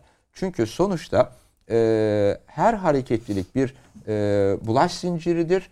E, siz e, şimdi biz belki buradan bakıyoruz. İşte insanlar çocuklarını alıp ok- okula götürebilecekler, getirebilecekler gibi ama bunu Türkiye genelinde baktığımız zaman bölgesel olarak değerlendirdiğimiz zaman bu her tarafta bunu yapamayacaksınız. Yani orada bazen servis araçları e, çalışacak, bazen o kurallara dikkat edilemeyecek. E, evet e, özel okullarda birçok tedbiri alabilme olanağınız var. Hatta bunu direkt olarak yapma ve kurallar da koyma şeyiniz var. Ama devlet okullarında bunu bazen başaramayabileceksiniz. Yani o zaman sınıfları bölmeniz gerekecek. Metrekareye düşen öğrenci sayısını azaltmak için bazı çalışmalar yapmanız gerekecek. Hani binlerce okul var, belki de on binlerce okul var. Bunların hepsinin çok düzgün bir biçimde planlanması gerekiyor. Bunların ne derece gerçekleştirebileceksiniz? Yani ben e, olaya belki de e, size karşıt olarak biraz karamsar yönden yo, bakıyorum yo, çok ama doğru söylüyorsunuz. E, yani e, bunları planlayamadığınız anda risk başlıyor. E, biz şimdi e, kafe ve restoranlar niye kapalı? Çünkü aslında geçen Haziran ayında her e, işletmenin e, ve okulun ve bulunan bölgenin neler yapması gerektiğine yönelik bakanlık tarafından çok güzel rehberler hazırlandı. Yani bir kafede kaç kişi oturmalı, bir, bir e, AVM'de kaç kişi olmalı, kaç dakikada bir değişimler olmalı, havalandırmaları nasıl olmalı, e, bir okulda öğrenciler nasıl bulunmalı. Peki biz bunu başarabildik mi? Yani o rehberler düzeninde yaşamayı başarabildik. Tabii ki herkes uymadı. Yani, yani biraz okullarda önce başardık ama e, diğer taraflarda başardığımızı tam yani, e, söyleyemiyorum. Ama yani. hocam okullarda da bazen e, bunu kaçırdığımız da şeyler oldu. Yani okulları zaten açamadık. Yani hani açamadık, hani hocaları yani. kapattıktan sonra açamadık zaten. Ama şimdi hani çocukları okuyan bir veli olarak aynı şeyi ben de düşünüyorum. Yani Evet e, çocuğum yaklaşık 30 haftadır evde ve artık gerçekten bunu almış durumda ve bir an önce okula gitmesi gerekiyor. E, ama e, 50 kişilik bir sınıfa veya 40 kişilik bir sınıfa onu sokmayı ben de istemiyorum. E, sokmam da zaten yani o riski göze almam. Hani burada bireysel olarak da düşünemiyorum. Şimdi ben aşı oldum, eşim doktor o oldu, e, e, büyüklerimiz aşı oldu. E, e, o zaman çocuğum gitsin hastalık gelirse de zaten bize bir şey yapmayacak diyemiyoruz. Ee, hani böyle bir olanağımız da yok. Çünkü aşı olmayan, bağışıklık konumunda olmayan çok geniş bir kitle var şu anda hala. Ee, yani ben hani yaşadığım hemen yaşadığımı anlatayım size. İşte biraz önce de konuşmuştuk. Ee, 4 kişilik bir aileyi şu anda hastam olarak, Covid olarak takip ediyorum. İşlerinden sadece bir kişi dışarı çıkıp gelirken ne yazık ki hastalığı eve taşımış durumda. Yani şimdi böyle baktığınız zaman çocuklar evet asemptomatik geçiriyorlar bazen ve ya çok hafif geçiriyorlar. Bir nezle gibi geçiriyorlar. Fakat evin içerisine getirdikleri zaman gerçekten o sorumluluğu onlara yüklemek e, ne kadar doğru olacak? E, aynı şey yalnız şunun için de geçerli. Şimdi ben buradan okulların açılmasına yönelik böyle bir sınırlama koyarken e, ama e, 10 kişilik veya 5 kişilik bir ailede zorunlu olarak işe gidip gelen insan için de aynı şeyi söylüyorum. E, yani e, işte örneğini verdiniz. E, toplu taşıma araçları tıklım tıklım. Yani Aslında yayın önce sizle konuşuyorduk. E, evet, Biraz yani, e, yani o verdim. tıklım tıklım toplum, toplu taşıma araçları ve oradaki bir kişinin bile oradan virüsü kapmış olması e, onun aile içerisine getirmiş getirmesine neden Hocam oluyor. bir şey diyebilir miyim? Yani şu haritaya göre değil mi? Ya, Karadeniz'e yangın yeri gibi çok yoğun. Evet. Mesela normalleşme eğitimde bu bölgelerde şimdilik Tabii. olmamalı. Yani o olmamalı. Yani şimdi bir Evet. bir şeyi düzeltmeye çalışıyoruz, bir şeyi bozmayalım. Yani orada yerelde eğitimle ilgili de bir karar alalım diyorsunuz. Evet. Böyle bir yaklaşım var mı şu anda Milli Eğitim'de Var bilmiyorum tabii. hocam. Şu anda e, bu okulların açılması ve kapanması il valilikleri ve ıslah kurullarına bırakıldı. Dolayısıyla onlar bakacaklar. Eğer e, o Birinde ilde karar ya da o yapılacak. ilçede herhangi bir sıkıntı varsa açma, kapama şeklinde devam ettirecekler. Yani bu yaklaşım daha doğru. E, yani ben de hocama katılıyorum. Biz hiçbir zaman ne olursa olsun okullar açılsın gibi bir yaklaşım içerisinde olamayız bu ülkenin bir e, vatandaşı olarak, bir aydını olarak bunu yapamayız. Ama dünyadaki örnekleri, Avrupa'daki örnekleri incelendiğinde de bizim çocuklarımızın dünyayla yarıştığını asla ve asla unutmamamız lazım. Bugün dünyaya gelen bir çocuk sadece Kars'la İstanbul arasında bir yarışın içine girmiyor. Yani İstanbul'da dünyaya gelen, Kars'ta dünyaya gelen, Elazığ'da dünyaya gelen bir çocuk e, Fransa'da, Paris'te, Londra'da dünyaya gelen çocukla yarışıyor.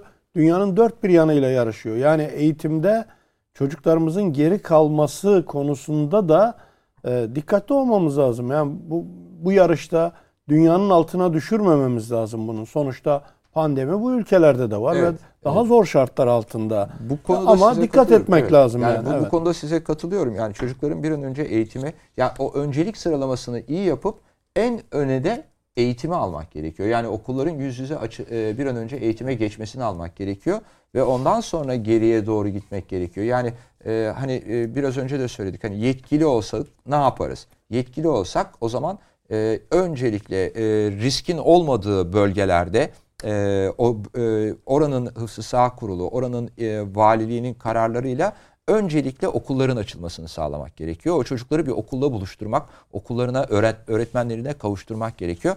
Ama çok yakından da izlemek gerekiyor bunu. Yani e, Tabii ki. o, o okulun içerisinde e, ki İşte durumla sorumlu beraber öğretmen pandemiden sorumlu bilmiyorum Evet. Öğretmenler yani özellikle Tabii tabii var. Yani biz görevlendiriyoruz o Evet anlamda. yani o, onu e, e, sadece çocuğun izlemi değil, olgu sayılarının da izlemiyle beraber. Yani e, örneğin bir olgunun çıktığı yerde e, bunu bir ara bakanlık çok iyi, Sağlık Bakanlığı çok iyi bir biçimde gerçekleştiriyordu. Son dönemde o yoğun hasta yükü nedeniyle biraz e, sağlık çalışanları yetişememeye başladılar. Filyasyon. Yani filyasyon demek aslında e, kaynağı bulmaya çalışmak demek. Şimdi siz e, bir bölgede salgının artmaya başladığını gördüğünüz anda e, o filyasyon çalışmasıyla o salgının niçin arttığını araştırıp onun kaynağına gitmeniz gerekiyor. Eğer bu bir okulsa belki o okulun bulunduğu bölgeyi karantinaya almak. Eğer bu bir fabrikaysa o fabrikayı kapatarak o bölgeyi karantinaya almak. Yani bunu çok iyi denetleyerek gidebilmek gerekiyor. Ee, o zaman e, gerçekten olgu sayılarını da kontrollü bir biçimde götürürsek ben yüz yüze eğitimin bir an önce olması gerektiğini düşünüyorum. Gelelim sağlık eğitimine. Aslında Hocam evet, reklama gideyim. Reklamdan sonra ben de bu konuyu oldukça önemsiyorum. Eğitim ve sağlığı bir arada konuştuğumuz bir programda. Siz de enfeksiyoncu olduğunuz için hani bir beslenme okullarda çok iyi bir beslenme ile ilgili eğitim vermek, ne yemesi, ne yememesi ve dozunda ne yemesi gerektiğini, enfeksiyon çağımız enfeksiyon hastalıkları çağı bir anlamda nasıl korunacağını bir de belki kazalarla ilgili yani bu üç eğitimin herhalde okulun içinde çok iyi verilmesi gerek diye düşünüyorum uygulamalı. Görüşlerinizi alacağım. Bir reklama gidin müsaadenizle reklamlardan sonra. Pandemi özelde eğitim ve sağlığı bir arada işlemeye gayret ediyoruz. Reklamlardan sonra devam edeceğiz.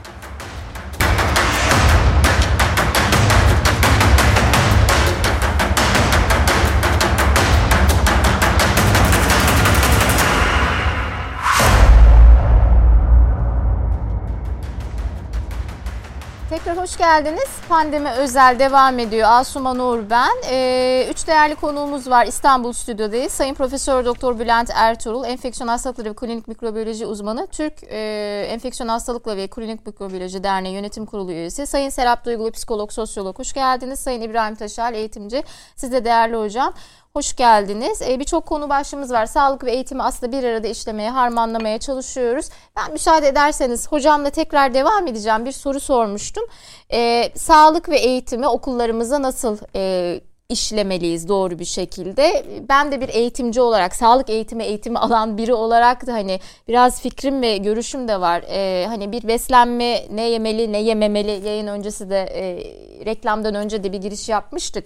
Ne yemeli ne yememeli neyi dozunda kararında yemeli yememeli belki buna biraz odaklanmak gerekir. E, biraz işte kazalardan e, koruyucu sağlık uygulamaları nasıl geliştirmeli biraz buna odaklanmak lazım. Bir de çağımız enfeksiyon hastalıkları çağı sonuçta okullar iç içe e, bir arada olduğumuz mekanlar e, enfeksiyon hastalıklarının da yeri malum.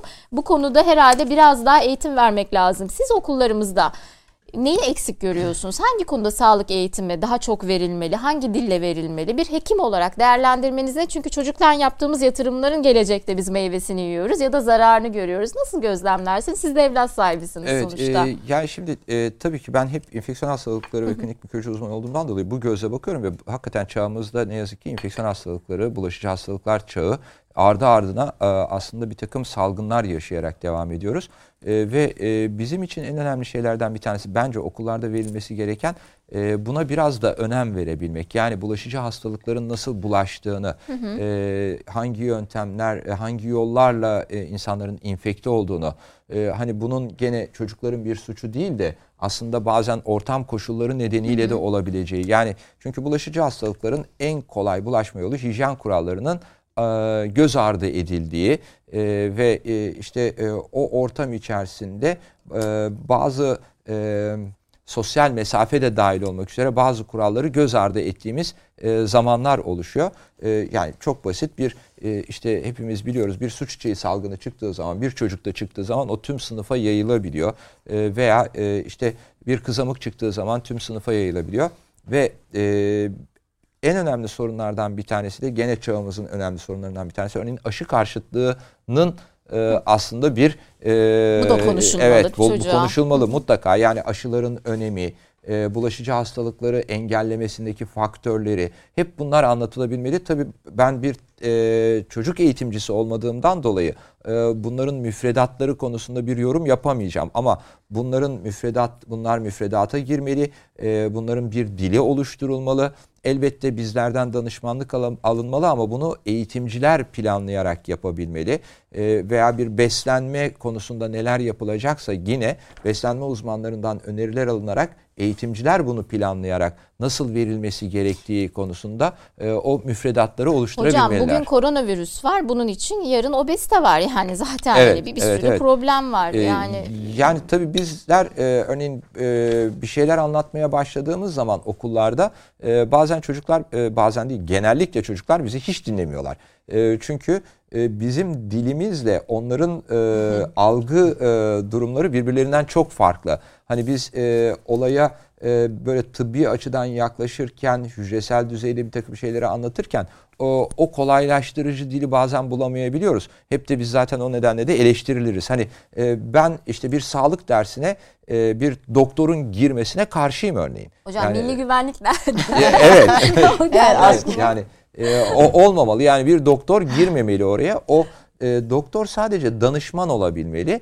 E, ama o çocuğa anlatım dilinin e, bir eğitimci tarafından oluşturulması ve e, o hangi e, kolaylaştırıcı dille verilecekse o Hocam şekilde bunları verilmesi zamanında gerekiyor. Türkiye yatırım yaptı. Ben Sağlık Eğitim Fakültesinden mezunum. Bizim aslında işlerimiz bu ama alan açılmadı bize. Hocam bunların hepsi gündeme gelecek. Yani tabii ki de doktorun işi değil. Yani sizin zaten üstünüzde yük var. Siz bilim yapacaksınız, araştırma yapacaksınız, asistan yetiştireceksiniz.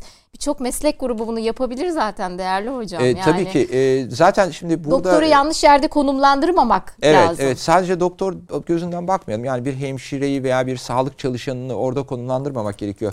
Ee, hani bizim uzmanlığımız daha çok e, erişkin yaş eğitimine yönelik. Yani üniversite öğrencisinin e, mesleki eğitimine yönelik bir e, eğitim e, veriyoruz bizler. E, ama çocuk eğitimi bundan çok farklı bir şey. Orada mesleki eğitim vermeyeceksiniz. Genel bir bilgiyi e, onun algılaya anlayabileceği de demiyorum. Çünkü biraz önce hocam da söyledi. Yani onlar o kadar çok güzel anlıyorlar ki birçok şeyi.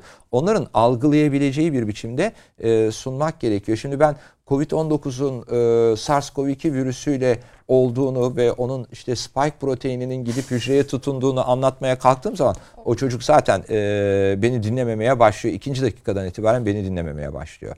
Yani bu, bunu söyleyebilirim ancak. Şimdi Serap Hanım'a sözü vereceğim. Algılayabileceği, algılayabileceği şekilde anlatmak yaş gruplarına göre. Bu biraz da sizin işiniz aslında.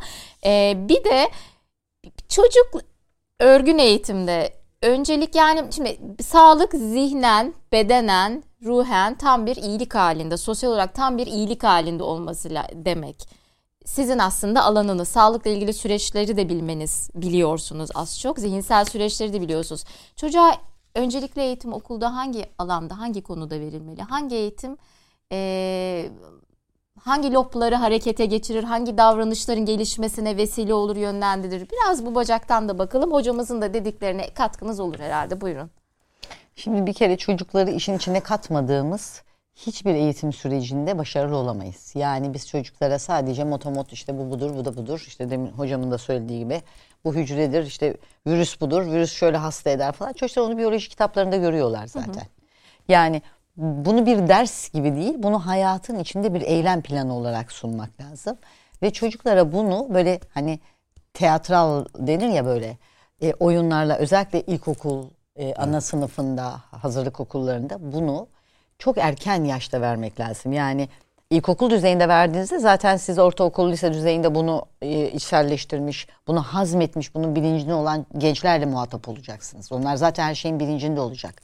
Ancak okula başladığımızda ben burada belki çok e, e, hocamın yanında haddim olmayarak şöyle bir şey söyleyeceğim. Yani bizim e, elbette ki tarihi bilmemiz lazım, bizim fiziği bilmemiz lazım, matematiği, coğrafyayı ama bizim doğa dilini de bilmemiz lazım. Sonuçta bahsettiğimiz virüs de doğayla ilgili bir şey. Doğanın içinde bir şey. Dolayısıyla bütün canlılığı çocukların anlayacağı şekilde, oyun şekilde ezberden uzak ama çocukları da işin içine katarak onlara sorumluluk vererek de aktarmamız lazım. Çok özür dilerim. Lazım. İkinize de arada sorayım. Çocuklar hangi derslerden daha zevk alarak dinliyor? Hangi yaş grubunda? Yani Bunu ben hocama nedir? bırakacağım sözü orada. yani çok böldüm size devam edeceğim ama o aklıma geldi. Şimdi şöyle Geneli. yani bu birkaç faktöre bağlı. Birincisi ailede nelerin konuşulduğuna, hı hı. aile içerisindeki hı hı. yetişme tarzına. İkincisi çocuğun kişisel özelliklerine yani yatkınlık olarak neye yatkın olduğuna bağlı. Üçüncüsü de en önemlisi bence e, okullarımızda bu derslerin nasıl sunulduğuna ve nasıl anlatıldığına bağlı. Yani belki e, şöyle diyeyim daha pratik. Herkesin anlayabileceği şekilde. Mesela ilkokul öğretmeniniz matematiği seven ve gerçekten güzel aktaran bir öğretmense hayatınız boyunca matematiği seviyorsunuz. Öğretmene Çok bağlı doğru. diyoruz ee, konuyu efendim, sevdirmek. Yok eğer e, Türkçe ve sosyal bilimlere meyyal matematiği de çok sevmeyen bir öğretmense öğrencilerinin yüzde yetmişi böyle oluyor. Yani bu anaokulu öğretmenine, ilkokul öğretmenine o kadar bağlı ki ve bundan sonraki yıllarda hı hı. da devam ediyor. Mesela çok beğendiği bir yabancı dil öğretmeni geliyor çok güzel anlatıyor, kavratıyor. Bir bakıyorsunuz bir ilçenin okulundan e, Türkiye'nin en iyi yabancı dil konuşan insanı çıkmış. Yani bu tamamen e, oradaki dersin verilişine, dersin sevdirilişine ve öğretmenin sınıfa yansımasına bağlı bir durum. Çok Kesinlikle özür dilerim. Sözünüzü bölmüş gibi yok, oldum. Ne olur devam edin. Yani biz buradan eğitime Katkı. girersek zaten bitmeyecek bu. Değil mi hocam? evet. Lütfen devam Çünkü edin. şimdi artık mesela biz eskiden sayısal zeka, sözel zeka falan diyorduk ama Hı-hı. artık çoklu zeka kuramı Howard Gardner'ın değil mi hocam? Evet. Çoklu zekayı konuşuyoruz. Yani mesela dilin de aynı zamanda matematiksel zeka ile çok yakın ilişkisi olduğunu biliyoruz. Dolayısıyla hangi alanı beslerseniz ve çocuğun kendisini sağlıklı ifade etmesine ne kadar imkan tanırsanız ve çocuğu ezbercilikten uzaklaştırıp ne kadar çok o eğitimin içine dahil ederseniz çocuğun bugün sizin hiç ilgi alanınız ilgi alanı olmadığını söylediğiniz konuda da çok başarılı olduğunu görüyoruz ve burada en önemli şey öğretmen. Kesinlikle ve kesinlikle öğretmen. Sınıfın, okulun yapısı, okulun sahip olduğu teknik bilmem neler falan değil. Öğretmenin öğrenciye olan yaklaşımı, öğrenciye yönelik algı düzeyi, öğrenciyi konumlandırması, öğrenciye gösterdiği saygı ve öğrencinin düzeyine inebilmesi bütün her şeyi değiştiriyor hocam. Bizzat bunu kendi hayatında da yaşamış bir e, insan olarak söylüyorum. Kendi çocuğumun hayatındaki öğretmenlerin izlerine de bakarak söylüyorum. Eğer siz e, öğretmeni bu konuyu çocuklu mesela öğretmen eğitimcidir ama aynı zamanda iyi bir psikologtur, olmalıdır. İyi bir psikolog olmalıdır. Alanlar da böyle hem karışmasın istiyoruz. Şimdi alanlar bir kere eğitimle uğraşan herkesin değil mi çocuk Bu psikolojisinden dersleri alıyorlar zaten. Tabii. Şimdi dolayısıyla eğer sadece ben bu dersi 40 dakikalık dersle anlatacağım. Ben yanlış anlamayın hocam da 40 dakikalık hocalar diyorum. Sadece ben bu dersi anlatayım, çıkayım, gideyim, işimi yapayım. Başka işim var başkasıyla, şey baskısıyla ve kaygısıyla hareket eden bir öğretmen elbette ki o çocukla sağlıklı iletişim kurmasını beklemiyoruz. Ama ben gözlemliyorum o kadar idealist, o kadar işine sahip çıkan, o kadar severek yapan öğretmenler var ki o çocuklar ellerinde inanılmaz şekilde gelişiyorlar. Yani bizim aslında topyekun eğitim sistemi olarak çocukları ısrar altını çizerek buradan bu vesileyle söylemiş olayım. Şu ezberci sistemden aşağıdakilerden hangisidir? Den uzaklaşıp çocukların da kendisini ifade edebileceği, anlatabileceği, konuşabileceği, onların dinlendiğini hissettikleri bir ortam sağlamamız lazım. Dolayısıyla bana göre sağlık eğitimi işte e, çocuk ya da e, nasıl diyelim matematiği çok seven, Türkçeyi çok seven vesaireden daha çok bunu böyle derslere indirgemek yerine eğitim almayı seven, öğrenmeyi seven, merak eden, araştıran, sorgulayan çocuklar yetiştirmemiz lazım. Çünkü biz o çocukların yöneteceği dönemde yaşayacağız yaşlılığımızda. Sağlam kafa sağlam vücutta buluruz. Çok Aslında doğru. burada sağlıkla ilgili konuları çok iyi anlatacak alan öğretmeni ya da alan dışı konularda öğretmenlere sanıyorum Yani- ihtiyacımız var. Biraz sağlık da Çok hani, öğretmenlerimizin de üzerinde o kadar yük var ki. Yani bir kere öğretmen değil mi hocam derse girdiğinde kafasında başka kaygılar olmamalı. Bütün derdi oradaki çocuklar olmalı. Şimdi eğitim başka bir şey, öğretmek başka bir şey. Öğretmen yani öğreten, öğreten. Herkes herkese öğretebilir. Siz de bildiğiniz bir konuyu girersiniz, anlatırsınız. Ben de anlatırım. Bunun için öğretmen olmama gerek yok ama eğitmen başka bir şeydir. Eğitmen eline aldığı çocuğun yapısını, yatkınlıklarını, arka planını, aile yaşantısını, çocuğun yatkınlıklarını, öğrenmişliklerini, sosyal çevresini de değerlendirebilen aile öğretmeni gibi. öğretmendir. Aile hekimi diyoruz, aile öğretmeni gibi. Evet. Şimdi bu, aslında biraz bu eğitim bu başka bir şey. Evet. Dolayısıyla mesela bazı öğretmenlerimizi hiç unutmayız. Benim de hayatımda çok izler bırakmış çok değerli hocalarım oldu. Hiç e, unutmam yani unutmadığım unutmamamın sebebi de şudur. Dersle ilgili diye düşünürsünüz ama sizi öyle bir yerden yakalar ki o. Siz o öğretmeni sevdiğiniz için o dersi seversiniz. Bakın hiç ilginiz yoktur belki ya da o dersten nefret edersiniz. Dolayısıyla bizim eğitimciye çok ihtiyacımız var. Yani çocuğu bir bütün olarak gören, çocuğu ve ailesini çünkü öğretmen aynı zamanda çocuk vasıtasıyla o aileye de ulaşır. Eskiden öyleydi hocam biliyorsunuz değil mi? Mesela benim eşim de dahil. Öğretmen eve kadar gelmiş. Bu çocuğu okutun muhakkak demiş. Bakın bu çok büyük bir sorumluluktur. Yani 40 dakika derste görüp tamam bundan sonra ne olursa demek ki değil olay. O çocuğun aslında bir gelecek olduğunu, her bir çocuğun ülkenin geleceği olduğunun bilincinde olarak götürmemiz lazım. Ama ben bir şeyi buradan tekrar tekrar vurgulamak istiyorum. Bu pandemi sürecinde her mecrada söyledim, burada da söyleyeyim.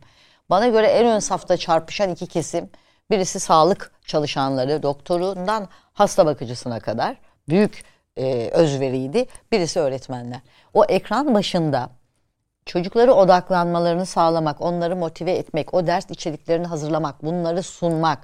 Bunu bir yandan da kendi çocuğuyla ve ev hayatıyla uğraşırken o evin içinde can hani böyle can siperhane yapabilmek gerçekten çok büyük emek isteyen bir şey. Öyle bizim dışarıdan gördüğümüz gibi canım ne var çevrim içi eğitim yapıyorlar.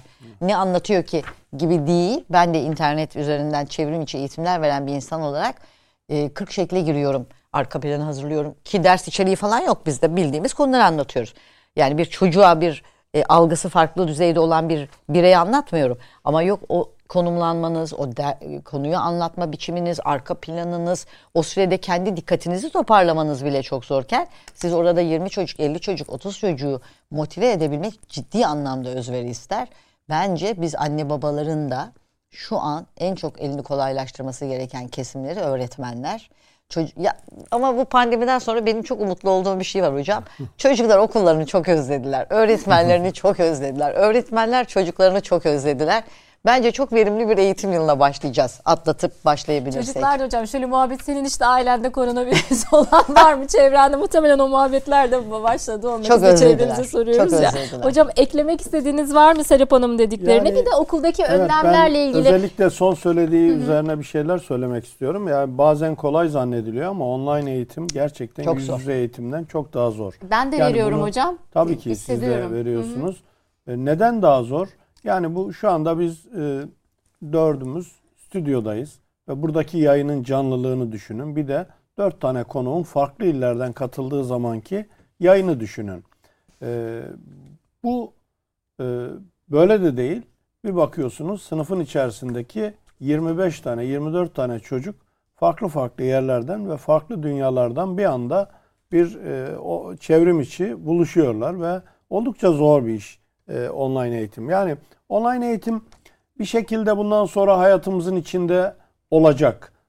Katkıda bulunduğu yerler de olacak. Yani mesela yabancı dil eğitiminde, bazı ek derslerde, tekrar derslerinde, etütlerde filan kullanacağız inşallah. O biz. hep vardı zaten hocam. Evet, yani e, değil mi? Yani Tabii, bundan tabii. önce de zaten e, online o tür e, tamamlayıcı eğitimler vardı zaten. vardı. Bu biraz daha yaygınlaşmış Evet. oldu. Yani her okul yapmıyordu. Şimdi artık e, bütün okullar bu konuda bir hazırlık içerisinde oldular ve bundan sonra da olacak. Yüksek öğretime de biraz daha büyük ölçüde girdiğini düşünüyorum online çalışmaların. Bu sevindirici bir durum ama sadece online ile yetinerek bu işi sürdürmenin mümkün olmadığını da biliyoruz, görüyoruz. E, bu anlamda Hibrit bir model. Özellikle şu anda hibrit modelin e, belki bir süre daha devam edebileceğini düşünüyoruz. Ama ondan sonra da yüz yüze eğitimin yerini hiçbir şeyin tutmadığını da bu süreç içerisinde insanlar görmüş, öğrenmiş oldu. E, bir şunu söylemek istiyorum. Özellikle e, bizim bu süreç içerisinde e, okullarımızın teknolojileri de çok e, geliştirildi. Yani e, artık bütün sınıflarda dijital tahta oluştu, kamera sistemleri oluştu, internet altyapıları çok gelişkin bir düzeye ulaştı. Yani bu dönemin bizi maruz kalmaktan dolayı bir anda teknolojinin içerisine ittiğini söyleyebilirim. E, bu da olumlu tarafları olarak Bir de teknolojinin edilebilir. hiç olmadığı yerleri de yani dibine kadar hissettik. İnternet erişiminin olmayan. Yani Evet, yani Türkiye'nin Türkiye- acı bir gerçeğini de aslında gördük. Aslında sonra. e, bu dünyanın birçok yerinde oldu ama Türkiye'de biraz daha e, belirgin oldu. Özellikle Doğu ve Güneydoğu'da bazı yerlerde internet altyapısı yani benim e, öğrendiğim kadarıyla 3 milyon civarında internet erişimi olmayan çocuk vardı. Milli Eğitim Bakanlığımız bunun için de güzel çalışmalar yaptı. Yani bu erişim noktaları kurdu ama aynı şey değil tabii. Evde oturup Evet. yapmasıyla bir araya gelip yapması arasında fark var. Dinlemeye çalıştı çocuklar. Bazen köyün çeken yerlerine gittiler. Dağ başına çıkıp dinlediler filan. Ee, yani güzel manzaralar da gördük. Eğitim için bir şeylere katlandı çocuklarımız. Ama artık inşallah bundan sonra kontrollü bir şekilde salgına e, e, yani bir artırıcı etki meydana getirmeden okullarımızın açılışını gerçekleştireceğiz diye. Tokat'tan bir mesaj geldi. Tokat'ın bir ilçesindeyiz. Ee, okullar açıldı. ikinci haftadayız. Çocuklar öğretmenler tarafından kontrol altında hiçbir sorun yaşamadık. Çölde susuz kalıp su bulmuşçasına o kadar mutlular ki maskeden gözlüklerin buğulanması bile rahatsız etmiyor. Ya çok güzel. Ne çok, güzel. Çok güzel ifade etmişler. Çok güzel. Ee, işte iyi ki de açıldı Yayılsın diyoruz. inşallah İnşallah. İnşallah. e, yayılsın. Hocam normalleşme kriterleri sizce neler? E, Daha neler olmalı? Ee, normalleşme kriterlerini yaklaştık mı, tutturduk mu tıbbi olarak? Ee, sondan başlayayım. Ee, çünkü orası olumsuz. Ondan sonra olumluya Tamam. doğru gidelim. Tamam. Ee, normalleşme e, kriterlerini ne yazık ki Türkiye olarak tutturamadık. Özellikle son hafta birkaç gündür bu olgu sayılarındaki artış eğilimi hepimizi böyle bir korkutmaya başladı. Ee, ve bunun e, varyant virüsle mi olduğunu yoksa e, insan hareketliliğindeki o aldırmazlık ve hareketliliğin daha fazla ol, neden e, ne olduğunu henüz daha tam bilemiyoruz. Eğer bu bir varyant virüsün artışı şeklinde olduysa ki bu önümüzdeki haftalarda yapılacak analizlerle belli olacak. e, o zaman bize bir e, tehlike bekliyor demektir. E, onun dışında kriterler ne olmalı? Aslında bak, e, Sağlık Bakanlığı bu kriterleri belirli bir e, şekilde yayımladı. Yani ne dedi? İşte e, düşük riskli olan bölgelerde yani e, 100 binde onun altında olduğu bölgelerde birkaç kritere daha bakacağız. Ölçüte daha bakacağız. Bu ölçütler içerisinde e, yoğun bakım yatak doluluk oranına bakacağız. Ağır hasta sayısına bakacağız. E, yapılan testten e, pozitiflik oranına bakacağız. E, geçen e, biz gene kendi aramızda tartışırken e, şunu söylemiştik. Şimdi Hakkari'de e, 100 binde 3 civarında çıkıyor.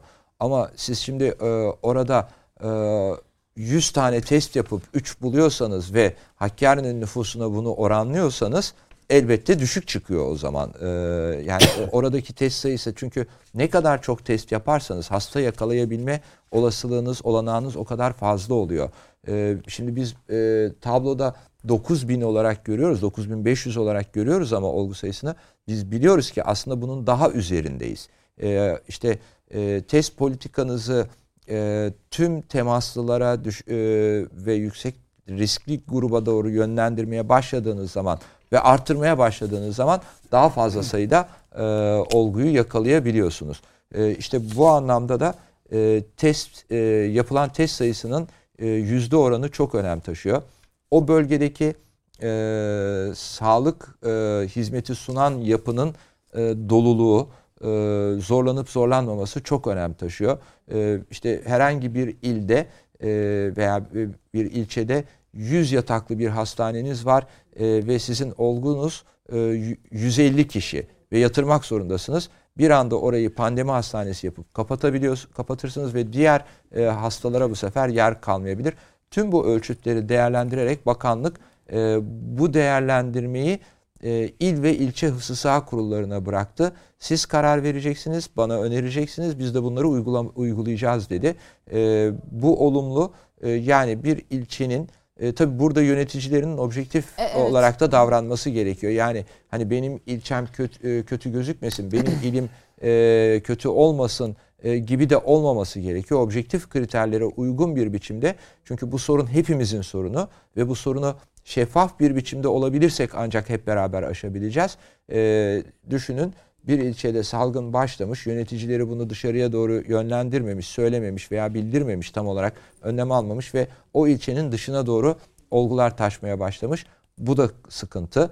E, bundan sonraki sürecin bu şekilde de e, gitmesi gerekiyor. O anlamda tekrar başa döneyim. Hı hı. Eğer bunları yapabilirsek e, önümüzdeki günler e, bizim için umut verici olabilir. Bir noktaya daha değinmek istiyorum. Şu anda biz sağlık çalışanlarının ikinci aşılamalarını tamamladık.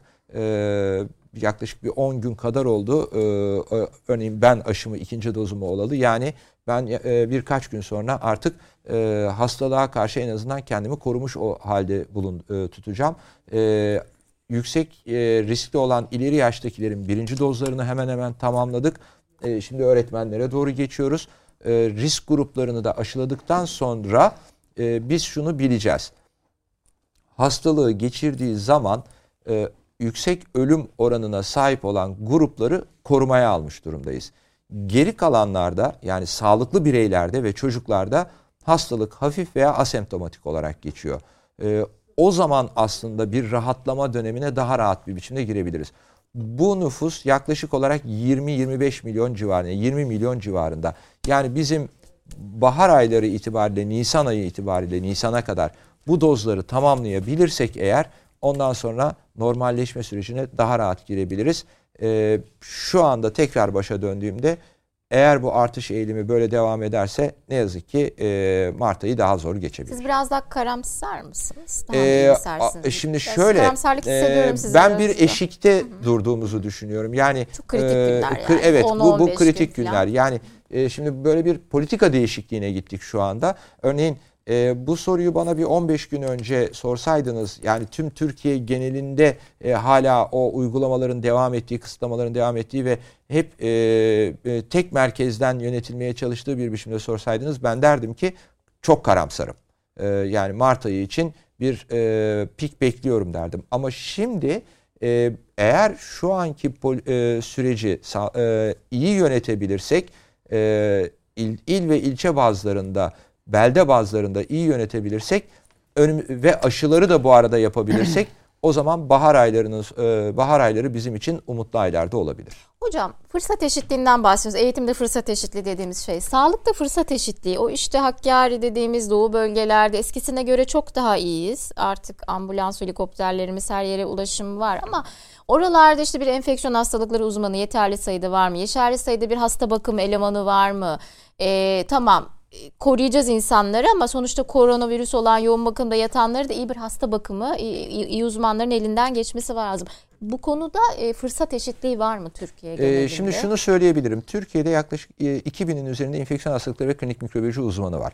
Ee, ve e, en e, ücradaki il ve ilçe hastanelerinde bile büyük hastanelerde belirli sayının üzerindeki e, yatak sayısının üzerindeki hastanelerde enfeksiyon hastalıkları ve klinik mikrobiyoloji Tabii. uzmanları var.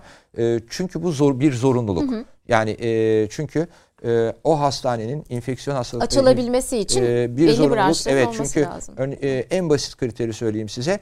E, antibiyotiklerin onayı için yani belli antibiyotiklerin onayı için bile enfeksiyon hastalıkları ve klinik mikrobiyoloji uzmanı e, gerekiyor. Biz ona EHO onayı diyoruz kısaca. Enfeksiyon hastalıkları e, uzmanı onayı diyoruz. E, onun dışında enfeksiyon kontrol önlemlerinin, hastane enfeksiyonlarının engellenmesi gibi bir takım çalışmaların yapılabilmesi gerekiyor. Örneğin enfeksiyon kontrol komitesi o hastanelerin en önemli kurullarından bir tanesidir ve başhekimliğe yaptırım gücü olabilen yegane e, kuruldur. Enfeksiyon kontrol e, komiteleri. Yani bir enfeksiyon kontrol komitesi şu servisi kapatacaksınız diye karar aldığı andan itibaren ki başında enfeksiyon hastalıkları ve klinik mikrobiyoloji uzmanı vardır.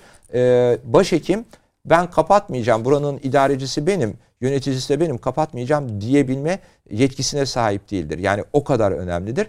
Hatta Cumhuriyet'in ilk yıllarından itibaren aslına bakarsanız e, e, o e, hmm, e, şu anda tam e, aklıma gelmiyor yasanın adı. E, aslında e, çok e, hep e, söyleriz. E, yasaya göre e, bulaşıcı hastalıklarla ilgili Bakalım. alınan kararlarda e, eğer bir e, hekim, bir enfeksiyon hastalıkları uzmanı şu bölgeye karantina uygulayacaksınız dediği anda e, kolluk kuvvetleriyle beraber o bölgenin kapatılmasına kadar gidebilecek önlemleri alma yetkisine sahiptir. E, çünkü Cumhuriyet'in ilk yıllarında Türkiye'de ülkemizde gerçekten bulaşıcı hastalıklar çok ciddiydi.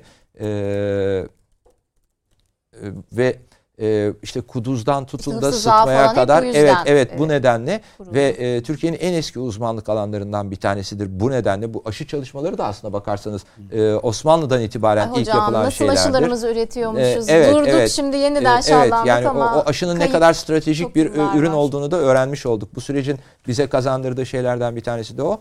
O nedenle ben e, şey konusunda hani e, e, enfeksiyon hastalıkları hekimine ulaşma konusunda insanların bir sıkıntısının olmadığını düşünüyorum. Ancak şunu söylemeden de geçemeyeceğim.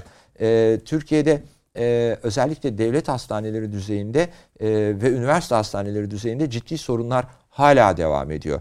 E, nedeni de şu, e, Türkiye'deki e, e, sağlık uygulama tebliği nedeniyle e, bazı e, hastaneler artık malzeme alamaz durumdalar. Üniversite hastaneleri özellikle çok ciddi sorunlarla karşı karşıyalar E, ve ba- e, o e, hastanenin döngüsünü sağlayacak ürünleri bile e, alamayacak pozisyona gelmiş Sağlık durumdalar sektörünün kendi içinde yıllardır çözmeye çalıştığı bir çözemediği konu ne ve yazık çözemediği, çözemediği bir dediğiniz. konu. Hı. O, o nedenle de e, hani eğer sağlıktaki o eşite eşitsizlik açısından bakarsanız e, örneğin özel hastaneler e, bu konuda çok daha şanslılar e, ve ne yazık ki o özel hastanelerden hizmet alanlar da daha şanslı oluyorlar. Ama onlar da SGK'lı hastaya hizmet veriyorsa orada da belli bir e, katkı payı Tabii, alacak. tabii, katkı Oradan payı- da bir evet, sıkıntı evet, yani o- o nedenle döngüsünü Hizmetin sağlayabiliyor. kalitesi düşebiliyor orada Ee, ama bunu daha çok üniversite hastaneleri bazından konuşmak gerekiyor.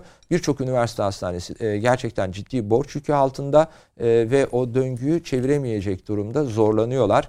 E, buna karşın yine de orada bulunan sağlık çalışanları gerçekten çok büyük özveriyle e, bazen emeklerinin karşılıklarını alamadan bunu söylediğimiz zaman da tepki görüyoruz. Bunu da biliyorum. E, ne yazık ki e, emeklinin karşılığını alamadan da olsa özveriyle saatlerce hatta bazen günlerce çalışabiliyorlar. Yani bir asistanın e, düşünün 36 saat hiç uyumadan hizmet verdiğini.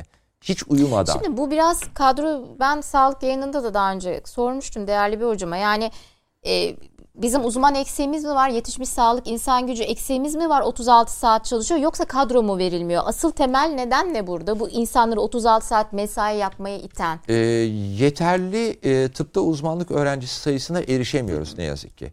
E, ve e, bazı bölgelerde yoğunlaşmış bir biçimde uzman kadrolarımız İşte var. fırsat eşitliğinden biraz da kastım o. Yani şimdi e, konuyu çok dağıtmak istemiyorum ama yani büyük şehirlerde çalışmak istiyor sağlık çalışanları değil mi? Çok doğuya gitmek istemiyor, illeri seçiyor, herkes seçmek istiyor. Evet, yani hemen evet, evet. işte atıyorum evleneyim, büyük şehire gideyim. işte bir şekilde yerimden e, daha güvenilir yerlere şimdi Türkiye'nin her yeri çok şükür devletimiz bir güven sağlamış tabii ki de durumda ama riskli görülen bölgeler var. İnsanlar orada çalışmak istemiyor. O da biraz galiba fırsat eşitsizliği doğuruyor sağlığa uzmana erişimde Ee, hocam. Şimdi o ayrı bir şey. Yani o söylediğiniz ayrı bir de e, eğitim araştırma hastaneleri ve üniversite hastanelerinde ciddi e, personel ve kadro yetersizlikleri de gündemde. Yani e, şimdi düşünün e, geçmiş dönemlerde e, bizim kendi kliniğimizde enfeksiyon hastalıkları kliniğinde e, sadece iki asistanımız yani iki tıpta uzmanlık öğrencimiz vardı ve e, nasıl nöbet tutacaklar, nasıl nöbet çevrilecek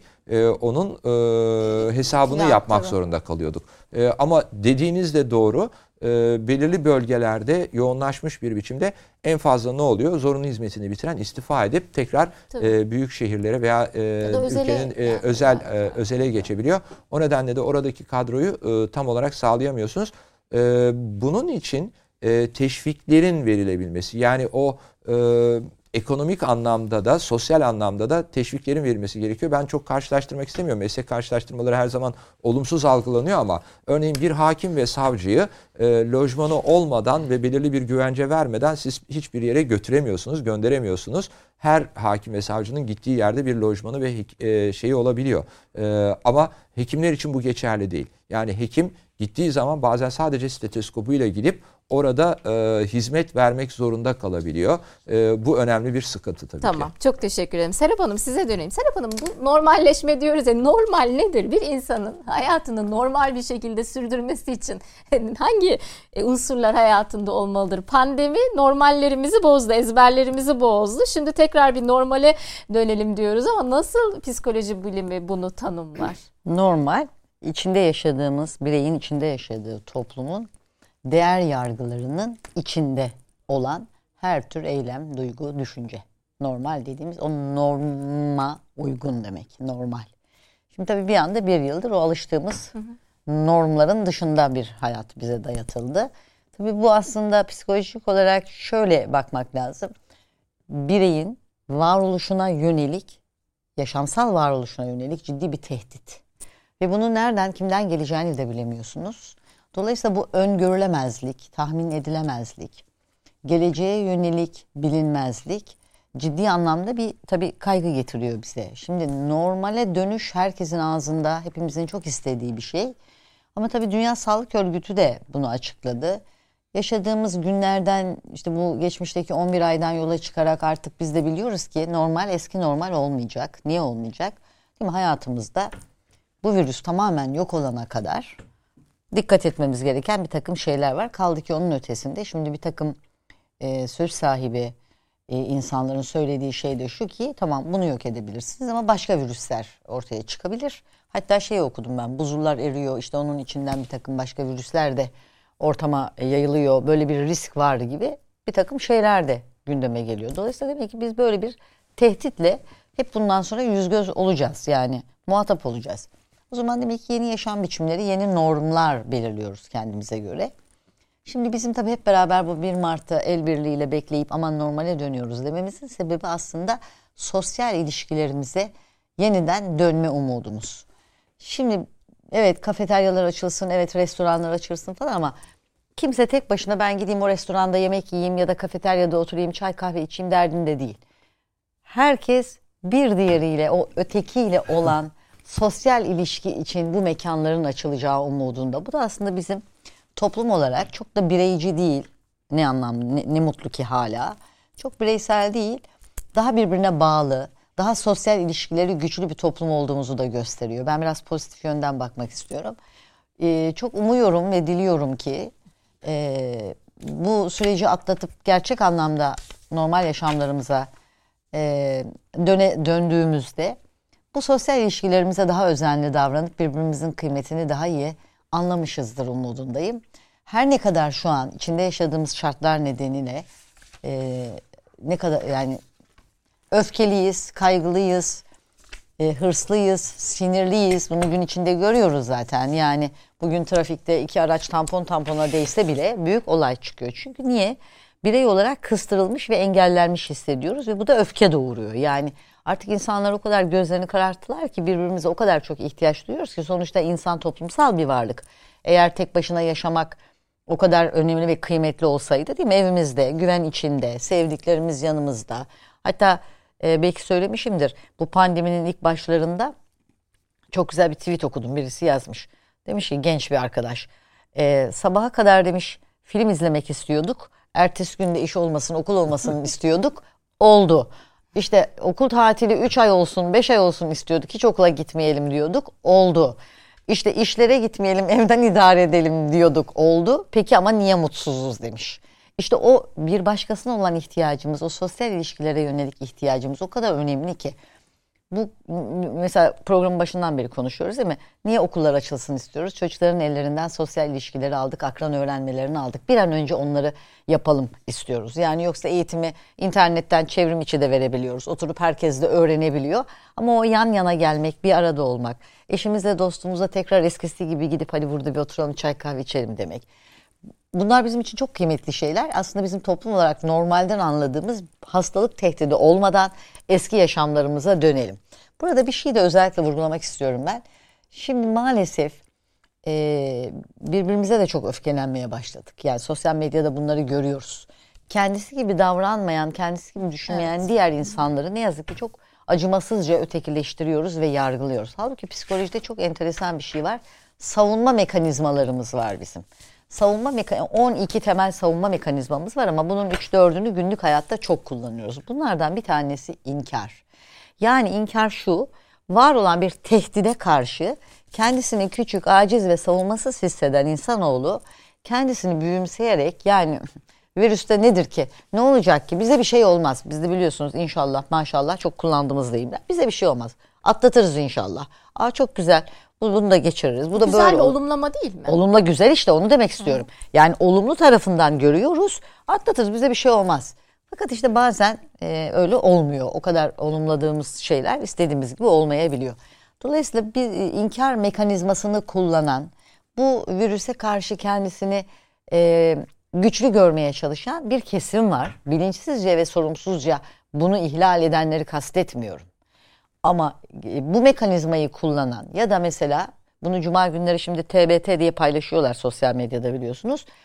E, düş kurma mekanizması. Bu da şu geçmişte yaşadığınız günleri düşünüp ona yönelik özlem duymak ve tekrar o günlere dönmek istemek mesela.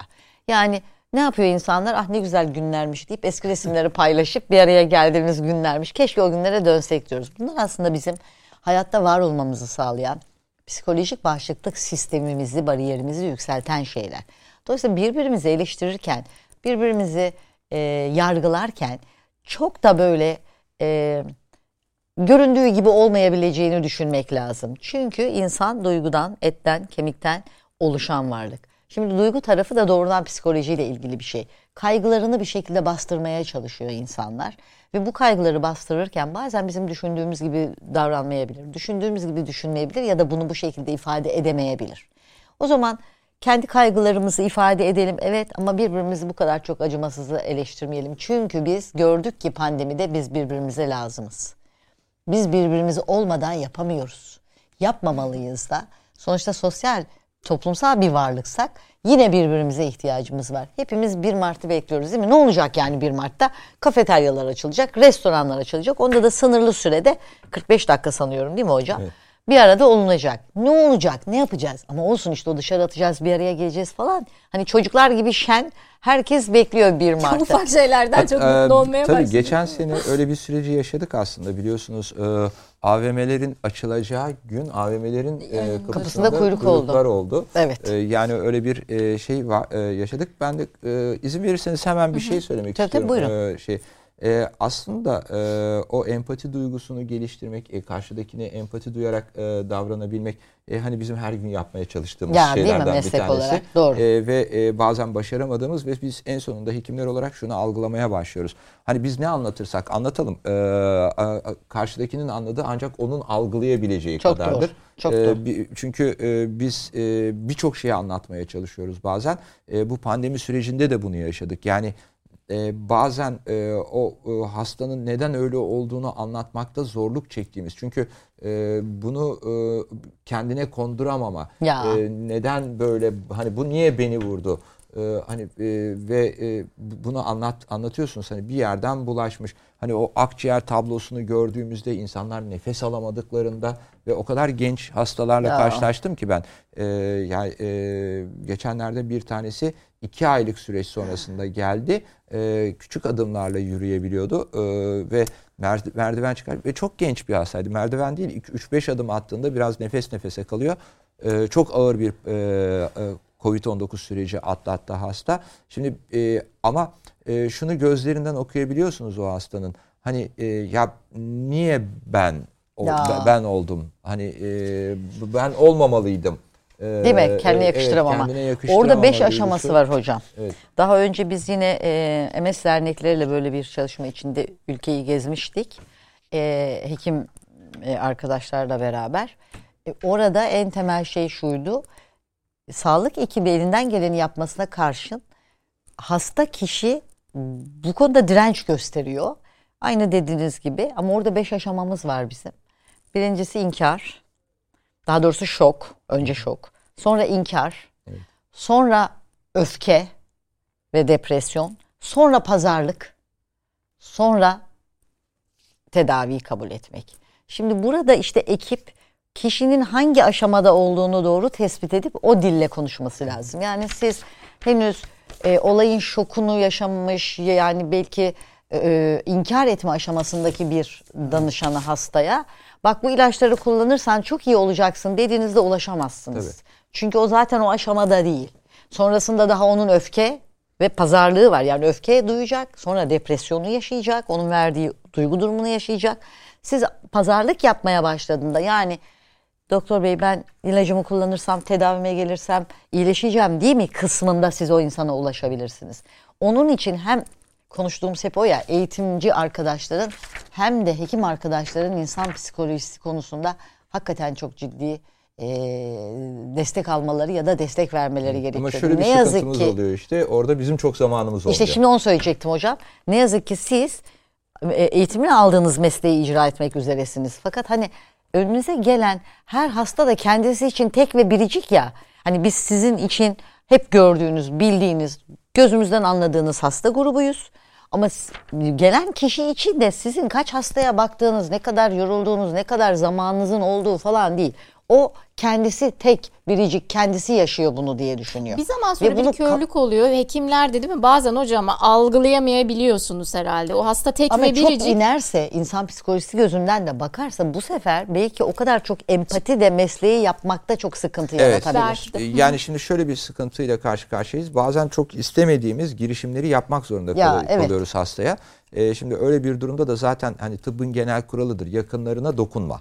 E, yani o, o, o öyle bir e, kuralla karşı karşıya kalıyoruz. Hani- Hani ben hiçbir zaman kendi sevdiğim veya e, eşim, çocuklarıma bir tıbbi girişim yapmayı hiç düşünemem. Yani Psikolojide de e, öyledir e, hocam. yani evet. Kendi yakınlarınıza Ee, ya- ve çalışma. e, ama e, uzun süreli hastalıklarda özellikle bu Covid-19 sürecinde bazen çok yaşadık onu. Bir süre sonra hastayla öyle bir iletişim kurmaya başlıyorsunuz ki sizden biri gibi olmaya başlıyor ve Ya, evet. e, o nefes al, o nefes alamadı da siz de alamama, alıyor, alamıyorsunuz ve e, eve gittiğinizde onun sıkıntısını çekiyorsunuz. Acaba ne yapacağım diye yani benim şu anda bile aklımda e, aslına bakarsanız Covid servisinden bu akşam yoğun bakıma göndermeye çalıştığım bir tane hastam var. Yani e, biraz önce telefonla da konuşarak. Yayın öncesi e, de hep bir telefon yani trafiğiniz vardı. e, sonuçta o e, devam ediyor E, ve ben şuraya e, gelmek istiyorum buradan. E, bu nedenle anlayamıyorum. E, hani biz o insanları görüyoruz, neler çektiklerini görüyoruz E, ve e, sokakta yürürken, kalabalık bir yere girerken, dikkatsiz bir biçimde giren, maskesini kullanmayan veya indiren, e, e, e, geçen gün asansörden çıkmak zorunda kaldım. E, çünkü asa- e, benim bulunduğum asansöre maskesiz bir biçimde bir yan insan girmeye kalkıştı. E, uyarmama karşın. E, ya bunu algılayabilmekte ben ne yazık ki zorluk çekiyorum. Bunun Çok psikolojik haklısınız. açıklaması nasıldır onu da Yo, bilemiyorum. çok ne yazık haklısınız çünkü siz içinde bulunduğunuz görev icabı zaten sürekli bu insanlarla muhatapsınız. Bir de şöyle bir şey oluyor. Şimdi bu işle uğraşan, bu insanları hayatta tutmaya çalışan, onun öncesinde korumaya önleyici tedbirlerle korumaya çalışan ekip de haklı olarak öfkeleniyor. Yani diyor ki bak burada biz bunlarla uğraşıyoruz, görüyoruz, bunu da anlatıyoruz. Bir Ama bu tarafta da yani, evet siz de bu tarafta da bize empati duyun. Dolayısıyla burada çok ciddi anlamda bir araya gelinip ortak bir dil oluşturulması lazım. Ancak şöyle bir şey yaşıyoruz. Ben özellikle burada çok muzdarip olduğum bir konuyu söyleyeyim. Hazır sağlıkçı ve eğitimci e, dostlarımız buradayken. Şimdi Sonra bir taraf İbrahim hocama veririm cevap Değil mi? Bir taraf hocam, bir taraf diyor ki bu aşı çok önemli böyle yapacağız, şunu yapacağız, bunu yapacağız. Sağlık ekibi. Bir tarafta yine başka bir sağlık ekibi diyor ki bu aşıya gerek yok. Onun yerine bunu yiyin, bunu için bunu beslenin. Şimdi ben düz bir vatandaş olarak, tıp eğitimi almamış bir insan olarak ve de bunu bilmeyen bir insan olarak. Nereye inanacağım hocam? İşte orada e, uzmanına inanacaksınız. İki tarafta taraf sağlıkçı. Hayır, uzman. sağlık o sağlıkçı olarak değil. O yapacağız hocam? konunun uzmanına. Yani belki bu süreçte yaşadığımız en önemli sorunlardan bir tanesi de buydu. Ee, Bu sizi de çok zorda bırakan bir evet, şey hocam yani. e, şimdi bu konu e, aslına bakarsanız belirli grup bir hekimi ilgilendiren ve e, o konuda uzman olan insanları ilgilendiren bir konuydu ama birçok yerde e, biz şunu gözlemledik ve bunu söylediğimiz zaman da tepki aldık. Özellikle dernek olarak da e, işte göğüs hastalıkları, iç hastalıkları, infeksiyon hastalıkları e, ve benzer birkaç branşla beraber biz bu hastaları izliyoruz, takip ediyoruz. E, şimdi Bunun konuşması gerekmez miydi işte bu ekibin? bunu- evet yani burada buna dikkat Şimdi etmek bir gerekiyor. multidisipliner yani her eğitimci de oturacak, psikolog, sosyolog da oturacak. Hep birlikte bir hani Ama e, orada da işte ortak dili oluşturamıyoruz ne yazık ki. E, çünkü e, o söylemiş olduğunuz e, hani pandeminin en başında da vardı. Şimdi o hocalara da saygısızlık etmek istemiyorum ama bu hastalığın kelle paça çorbasıyla da geçmeyeceği belli. E, yani, işte bunu ben e, bilmiyorum hocam. Niye bilmiyorum? Ben normal evde hani sizden duyacağım her şey benim için sağlıkçı olduğunuz için, bu işe emek verdiğiniz, bunun eğitimini aldığınız için doğru. Şimdi burada Bülent hocam bunu derken örnek veriyorum. Orada Mehmet hocam da bunu söyleyince ikisi de baktığınızda statü olarak sağlığın içindeler, hocalar, alandalar ve birbirine o kadar zıt konuşuyorlar ki işte bunun sıkıntısını yaşıyoruz aslında biz toplum olarak şu an kafa karışıklığı. Yani bir taraf hani umursamaz işte bilmem ne falan. Onun çünkü güvendiği taraf şu canım ne var? Ortada virüs yok bir şey yok. diyor. Bir tarafta diyor ki yapmayın ne olur. Kamu spotlarında da görüyoruz. Yapmayın dikkat edin ya da siz her gün berabersiniz. Benim yakınım.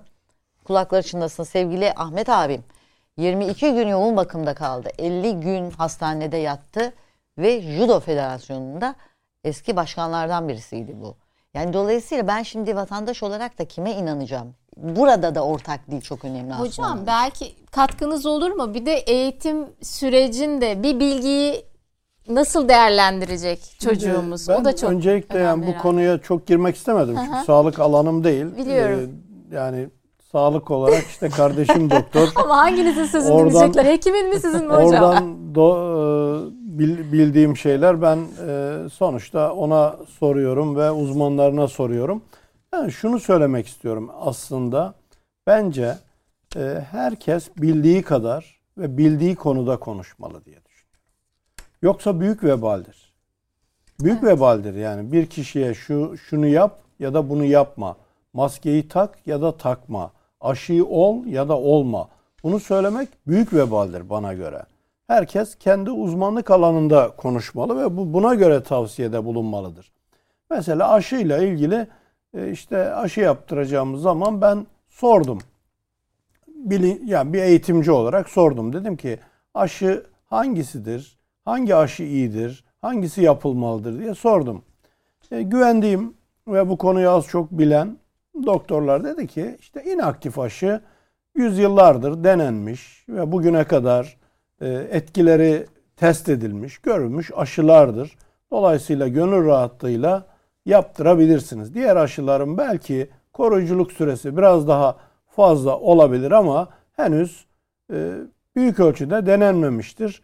E, sonuçta hiç aşı olmamaktan hangisi olursan ol o iyidir. Ama ikisi de sunulursa sen hocam yine kendin karar ver ama inaktif aşı ol dediler. Ama güvendiğim insan ve e, konuyu bildiğine inandığım insana sorarım. Yani burada bilhassa bir dönem medyada gerçekten çok gereksiz ve konusuna tam anlamıyla hakim olmayan ya da bilimsel ihtiyatı elden bırakan insanlara rastladık. Yani bilim ihtiyatlı olmayı gerektirir.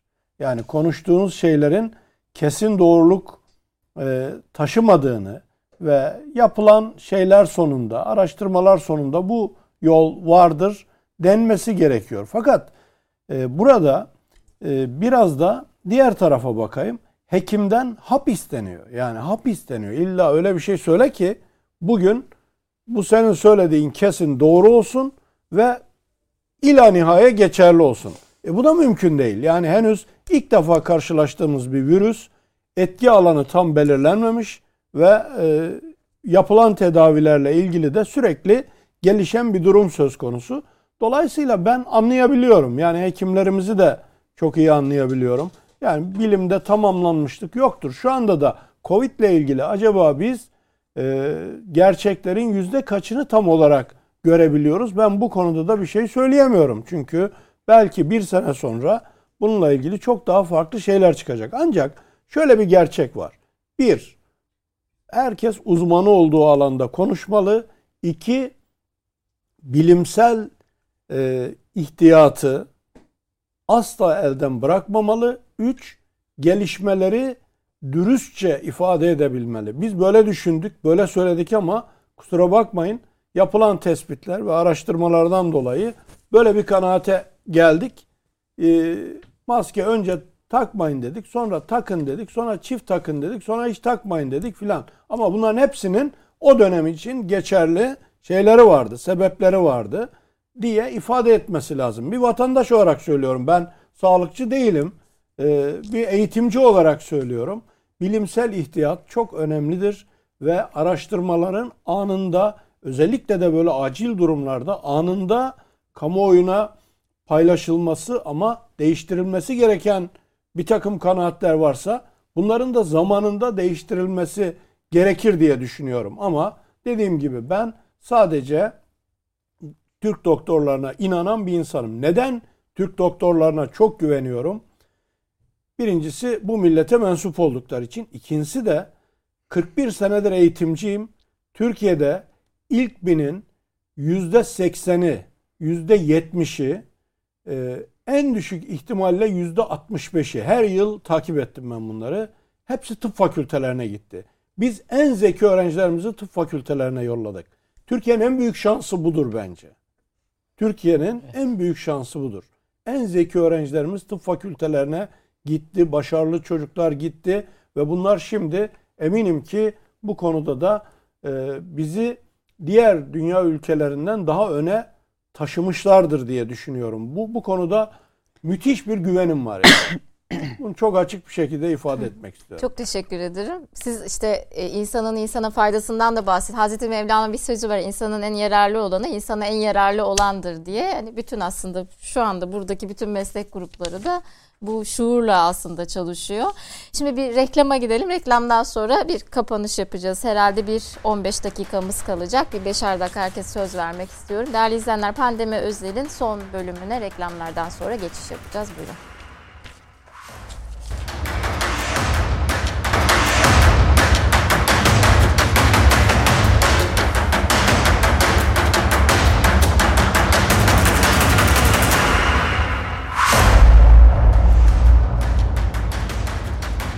Merhaba, tekrar hoş geldiniz. İyi geceler. Pandemi özel son bölümüyle devam ediyor. Üç değerli konuğum var stüdyomuzda. Bugün Kemalettin Aydın da aramızda olacaktı. Özel bir sebeple katılamadı. Onu da vurgulayayım. Soranlar olmuş. Kemalettin hocam nerede diye.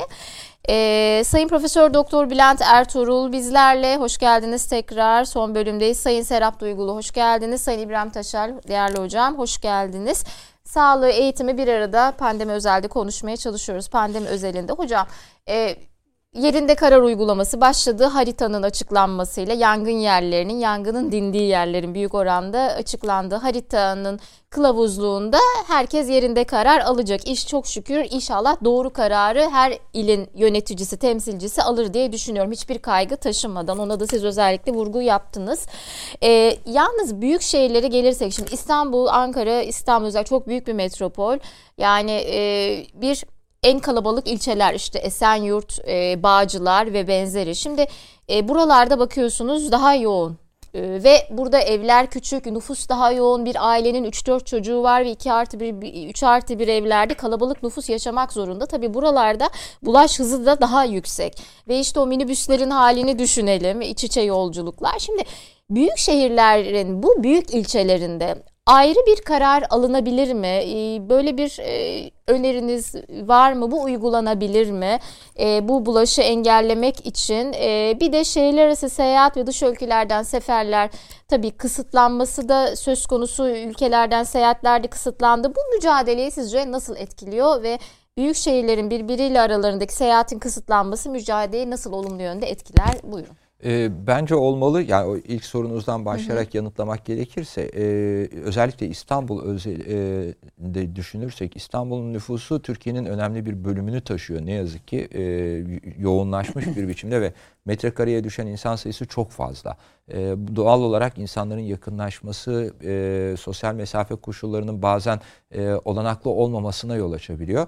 E, bu, bizim bunu belki de e, daha da yerel ölçüye alıp işte ilçe bazında, ilçe ilçe hatta belki mahalle mahalle e, yapabilmemiz e, ve e, o filyasyon çalışmalarını da çok iyi yapabilmemiz gerekiyor ki e, o e, hastalığın görüldüğü anda o bölgeyi tamamen kapatıp e, belki giriş çıkışlara da kapatacak şekilde hastalığın dışarıya yayılmasını engellememiz gerekiyor. E, ve bunu nerede görüyorsak yani bu sadece Esenyurt bağlamında değil. Yani bir bunu örnek ise, verdim. Kalabalık. evet evet yani bunu nerede görüyorsak e, orada yapabilmemiz gerekiyor.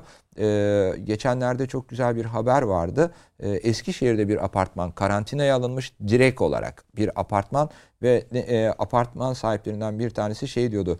Bodrum'a tavla oynamaya gittiler ve bize buraya getirdiler diyordu. Yani işte asıl ikinci sorunuza geçiyorum. Şehirler arası hareket. Hı hı.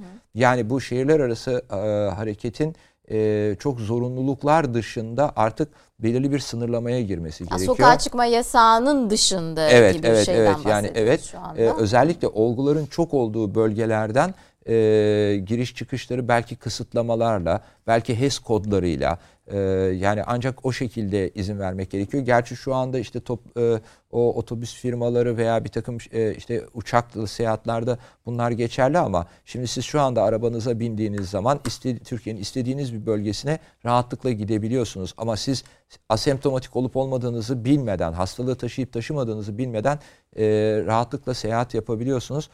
Aslında belki bu da şuna aykırı gibi geliyor insanlar. Yani benim insan haklarıma aykırı, benim seyahat özgürlüğüme, hareket özgürlüğüme aykırı e, o diye. Ama bunu en azından hastalığın yoğun olduğu bölgelerde yapabilmek gerekiyor. Belki genele yaymadan e, işte e, en yoğun olduğu il hangisi o ilden şimdilik giriş ve çıkışları kısıtlayarak e, yapmak gerekiyor. Ancak öyle kontrol altına alabiliriz. Yurt içi giriş, yurt dışından gelişleri zaten baştan itibaren kontrol altına almalıydık. E, şu anda ne yazık ki e, bu şekilde e, olmadı. Yeni yeni bu önlemler alınmaya başlandı. Hani turizmin e, canlı durması gibi. E, insanlar şuna da itiraz ediyorlar. Şimdi turizm e, sertifikası olan bir lokanta turistlere hizmet verebiliyor. Orada girip yemek Olmayan yiyebiliyorlar. veremiyor. E, evet olmayan veremiyor. Bir de ayrıca Türk vatandaşıysanız da siz de hizmet alamıyorsunuz Ya, gibi. Yani evet. anlatabiliyor yani bir kısıtlamayı fırsat e, yani bir kısıtlamayı uyguluyorsanız e, bu kısıtlamanın eşit ve adil bir biçimde uygulanabilmesi ve tüm toplumda bunun olması gerekiyor. Bugün Sağlık Bakanımız çok e, bir e, kadirşinaslık gösterdi. Çok şey yaptı. Bir gazeteci şunu sordu. Hem diyorsunuz ki cenazelere 30 kişi gidin ama sizin katıldığınız cenaze töreninde çok kalabalıktı. Özür diledim dedi. Evet, Evet, dedi. özür Haklısınız. Özür dilerim Özür dedi. diledi. Yani bu önemli bir mesajdı aslında. Yani işte e, bunu herkes için uygulayabilmek gerekiyor. E, özür dilemeyi gerektirecek durumları da oluşturmamak gerekiyor. E, bunu söylemek e, söylemem gerekiyor Hocam yani. başrolde bir mutant virüs vardı. Ona değmeden de geçemeyeceğim. Şimdi hocam toplam vaka, aktif vaka, salgın üreme hızı, test pozitiflik oranı biraz artıyor gibi görünüyor.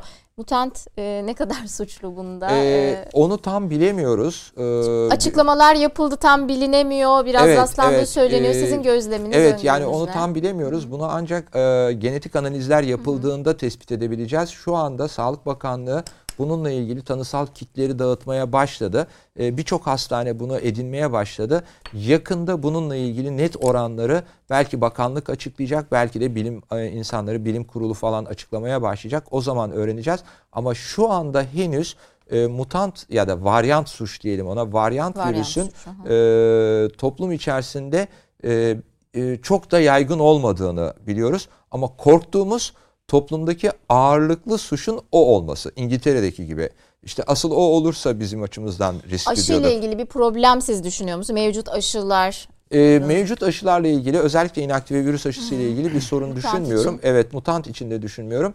E, çünkü belirli bir aşı, e, aşı yapılanlarda e, belirli bir oranımız var. Bu güvenlik aralığı %50-70 arasında değişiyor. Yani hasta olmama oranı, hiç hastalığa yakalanmama oranı. Ama hastalığa yakalansanız bile e, hastalığı ya hafif bir biçimde geçiriyorsunuz, ağır hastalık tablosu oluşmuyor. Bu anlamda da e, şu anda bizim de olduğumuz ve diğer aşılar için de geçerli bu. E, onlar açısından e, bir sıkıntı varyantlar için de yok. yok. Tamam. Teşekkür ederim. Serap Hanım size döneyim. Hepinize böyle birkaç birkaç dakika daha vermek istiyorum. Bir söz var. Ben çok severim. Geçtiğimiz günlerde İbrahim Tenekeci paylaşmıştı. Yani çok sevdim. Ee, insan zor zamanlardan oluşur e, ve zor zamanlarında üzerimizde hatırı vardır. Biz bayağı bir zor zamanlardan geçtik. Şimdi e, normalleşmeye doğru gider. Normal kelimesi de zor zamanları geride bırakacağımız biraz anlamına geliyor.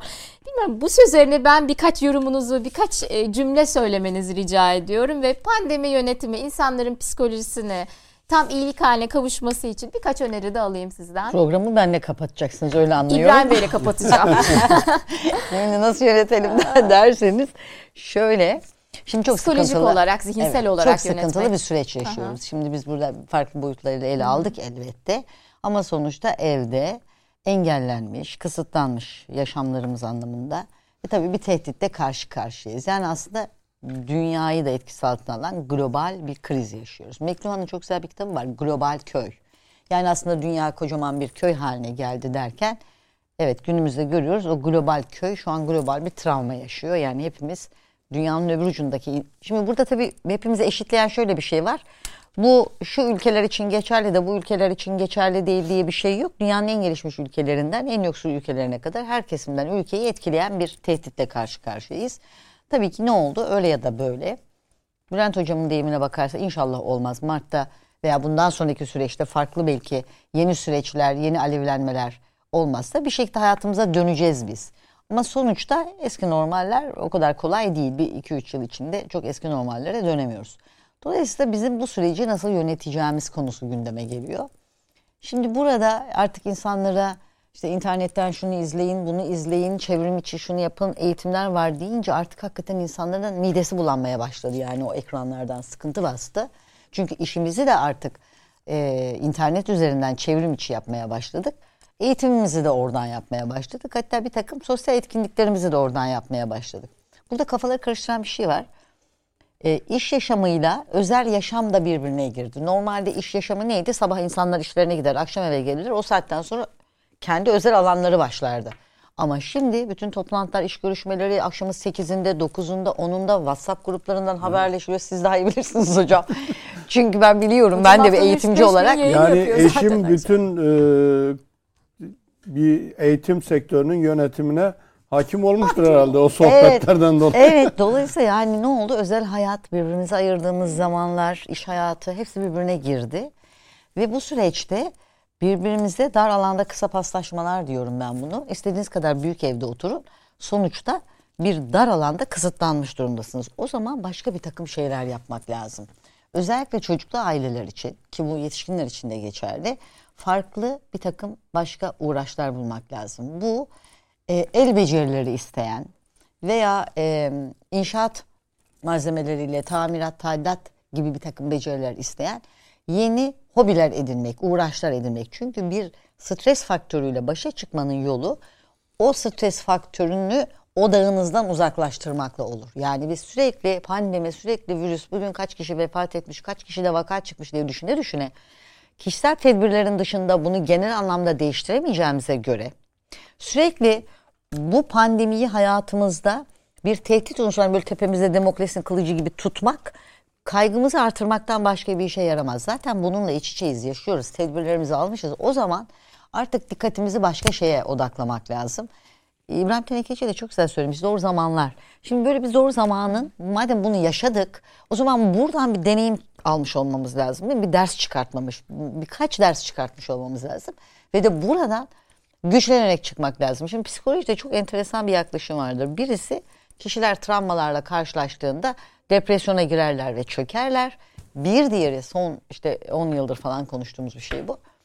Ee, gelişme ve güçlenme.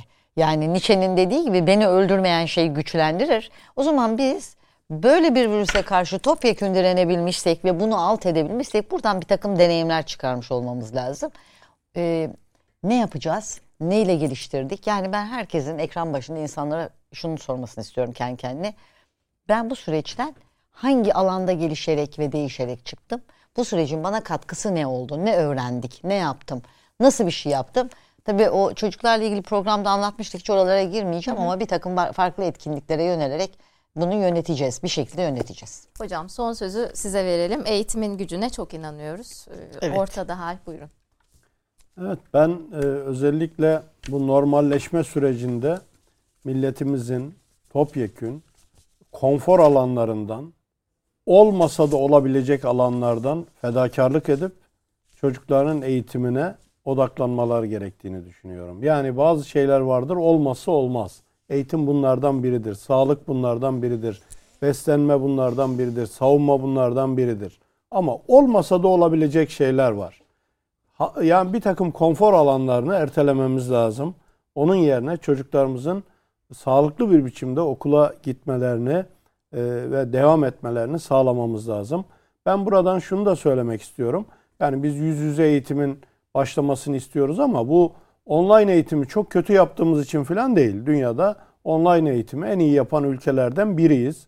E, Bu konudaki hazırlıkları da takdir etmek lazım. Yani uzun zamandır ta Fatih projesinden beri bir yatırım yapıldı buraya ve bugün iyi bir noktada. Hocam pandemiden bir hafta sonra Türkiye topyekun çevrimiçi eğitime geçmişti. Çok büyük bir başarı Evet bu. yani bu başarı bunu Evet, kabul etmek lazım. Yani biz Evet, biz çok yani bunu başarı. söylerken kötü bir şeyler yapıldığı anlamında söylemiyoruz ama yüz yüze eğitimin yerini asla ve asla tutmayan bir e, olgudan bahsettiğimiz için söylüyoruz. Ben e, eğitimin bir millet ödevi olduğunu düşünüyorum ve bunun herkesin omuzlarında bir sorumluluk oluşturduğunu e, özellikle belirtmek istiyorum. Çocuklarımızın geleceği için bir takım konforlarımızı bir süre daha erteleyelim. Özellikle aşı- aşılama belli bir düzeye gelinceye kadar. e, yani sektörler arasında ayrım yaptığım için söylemiyorum.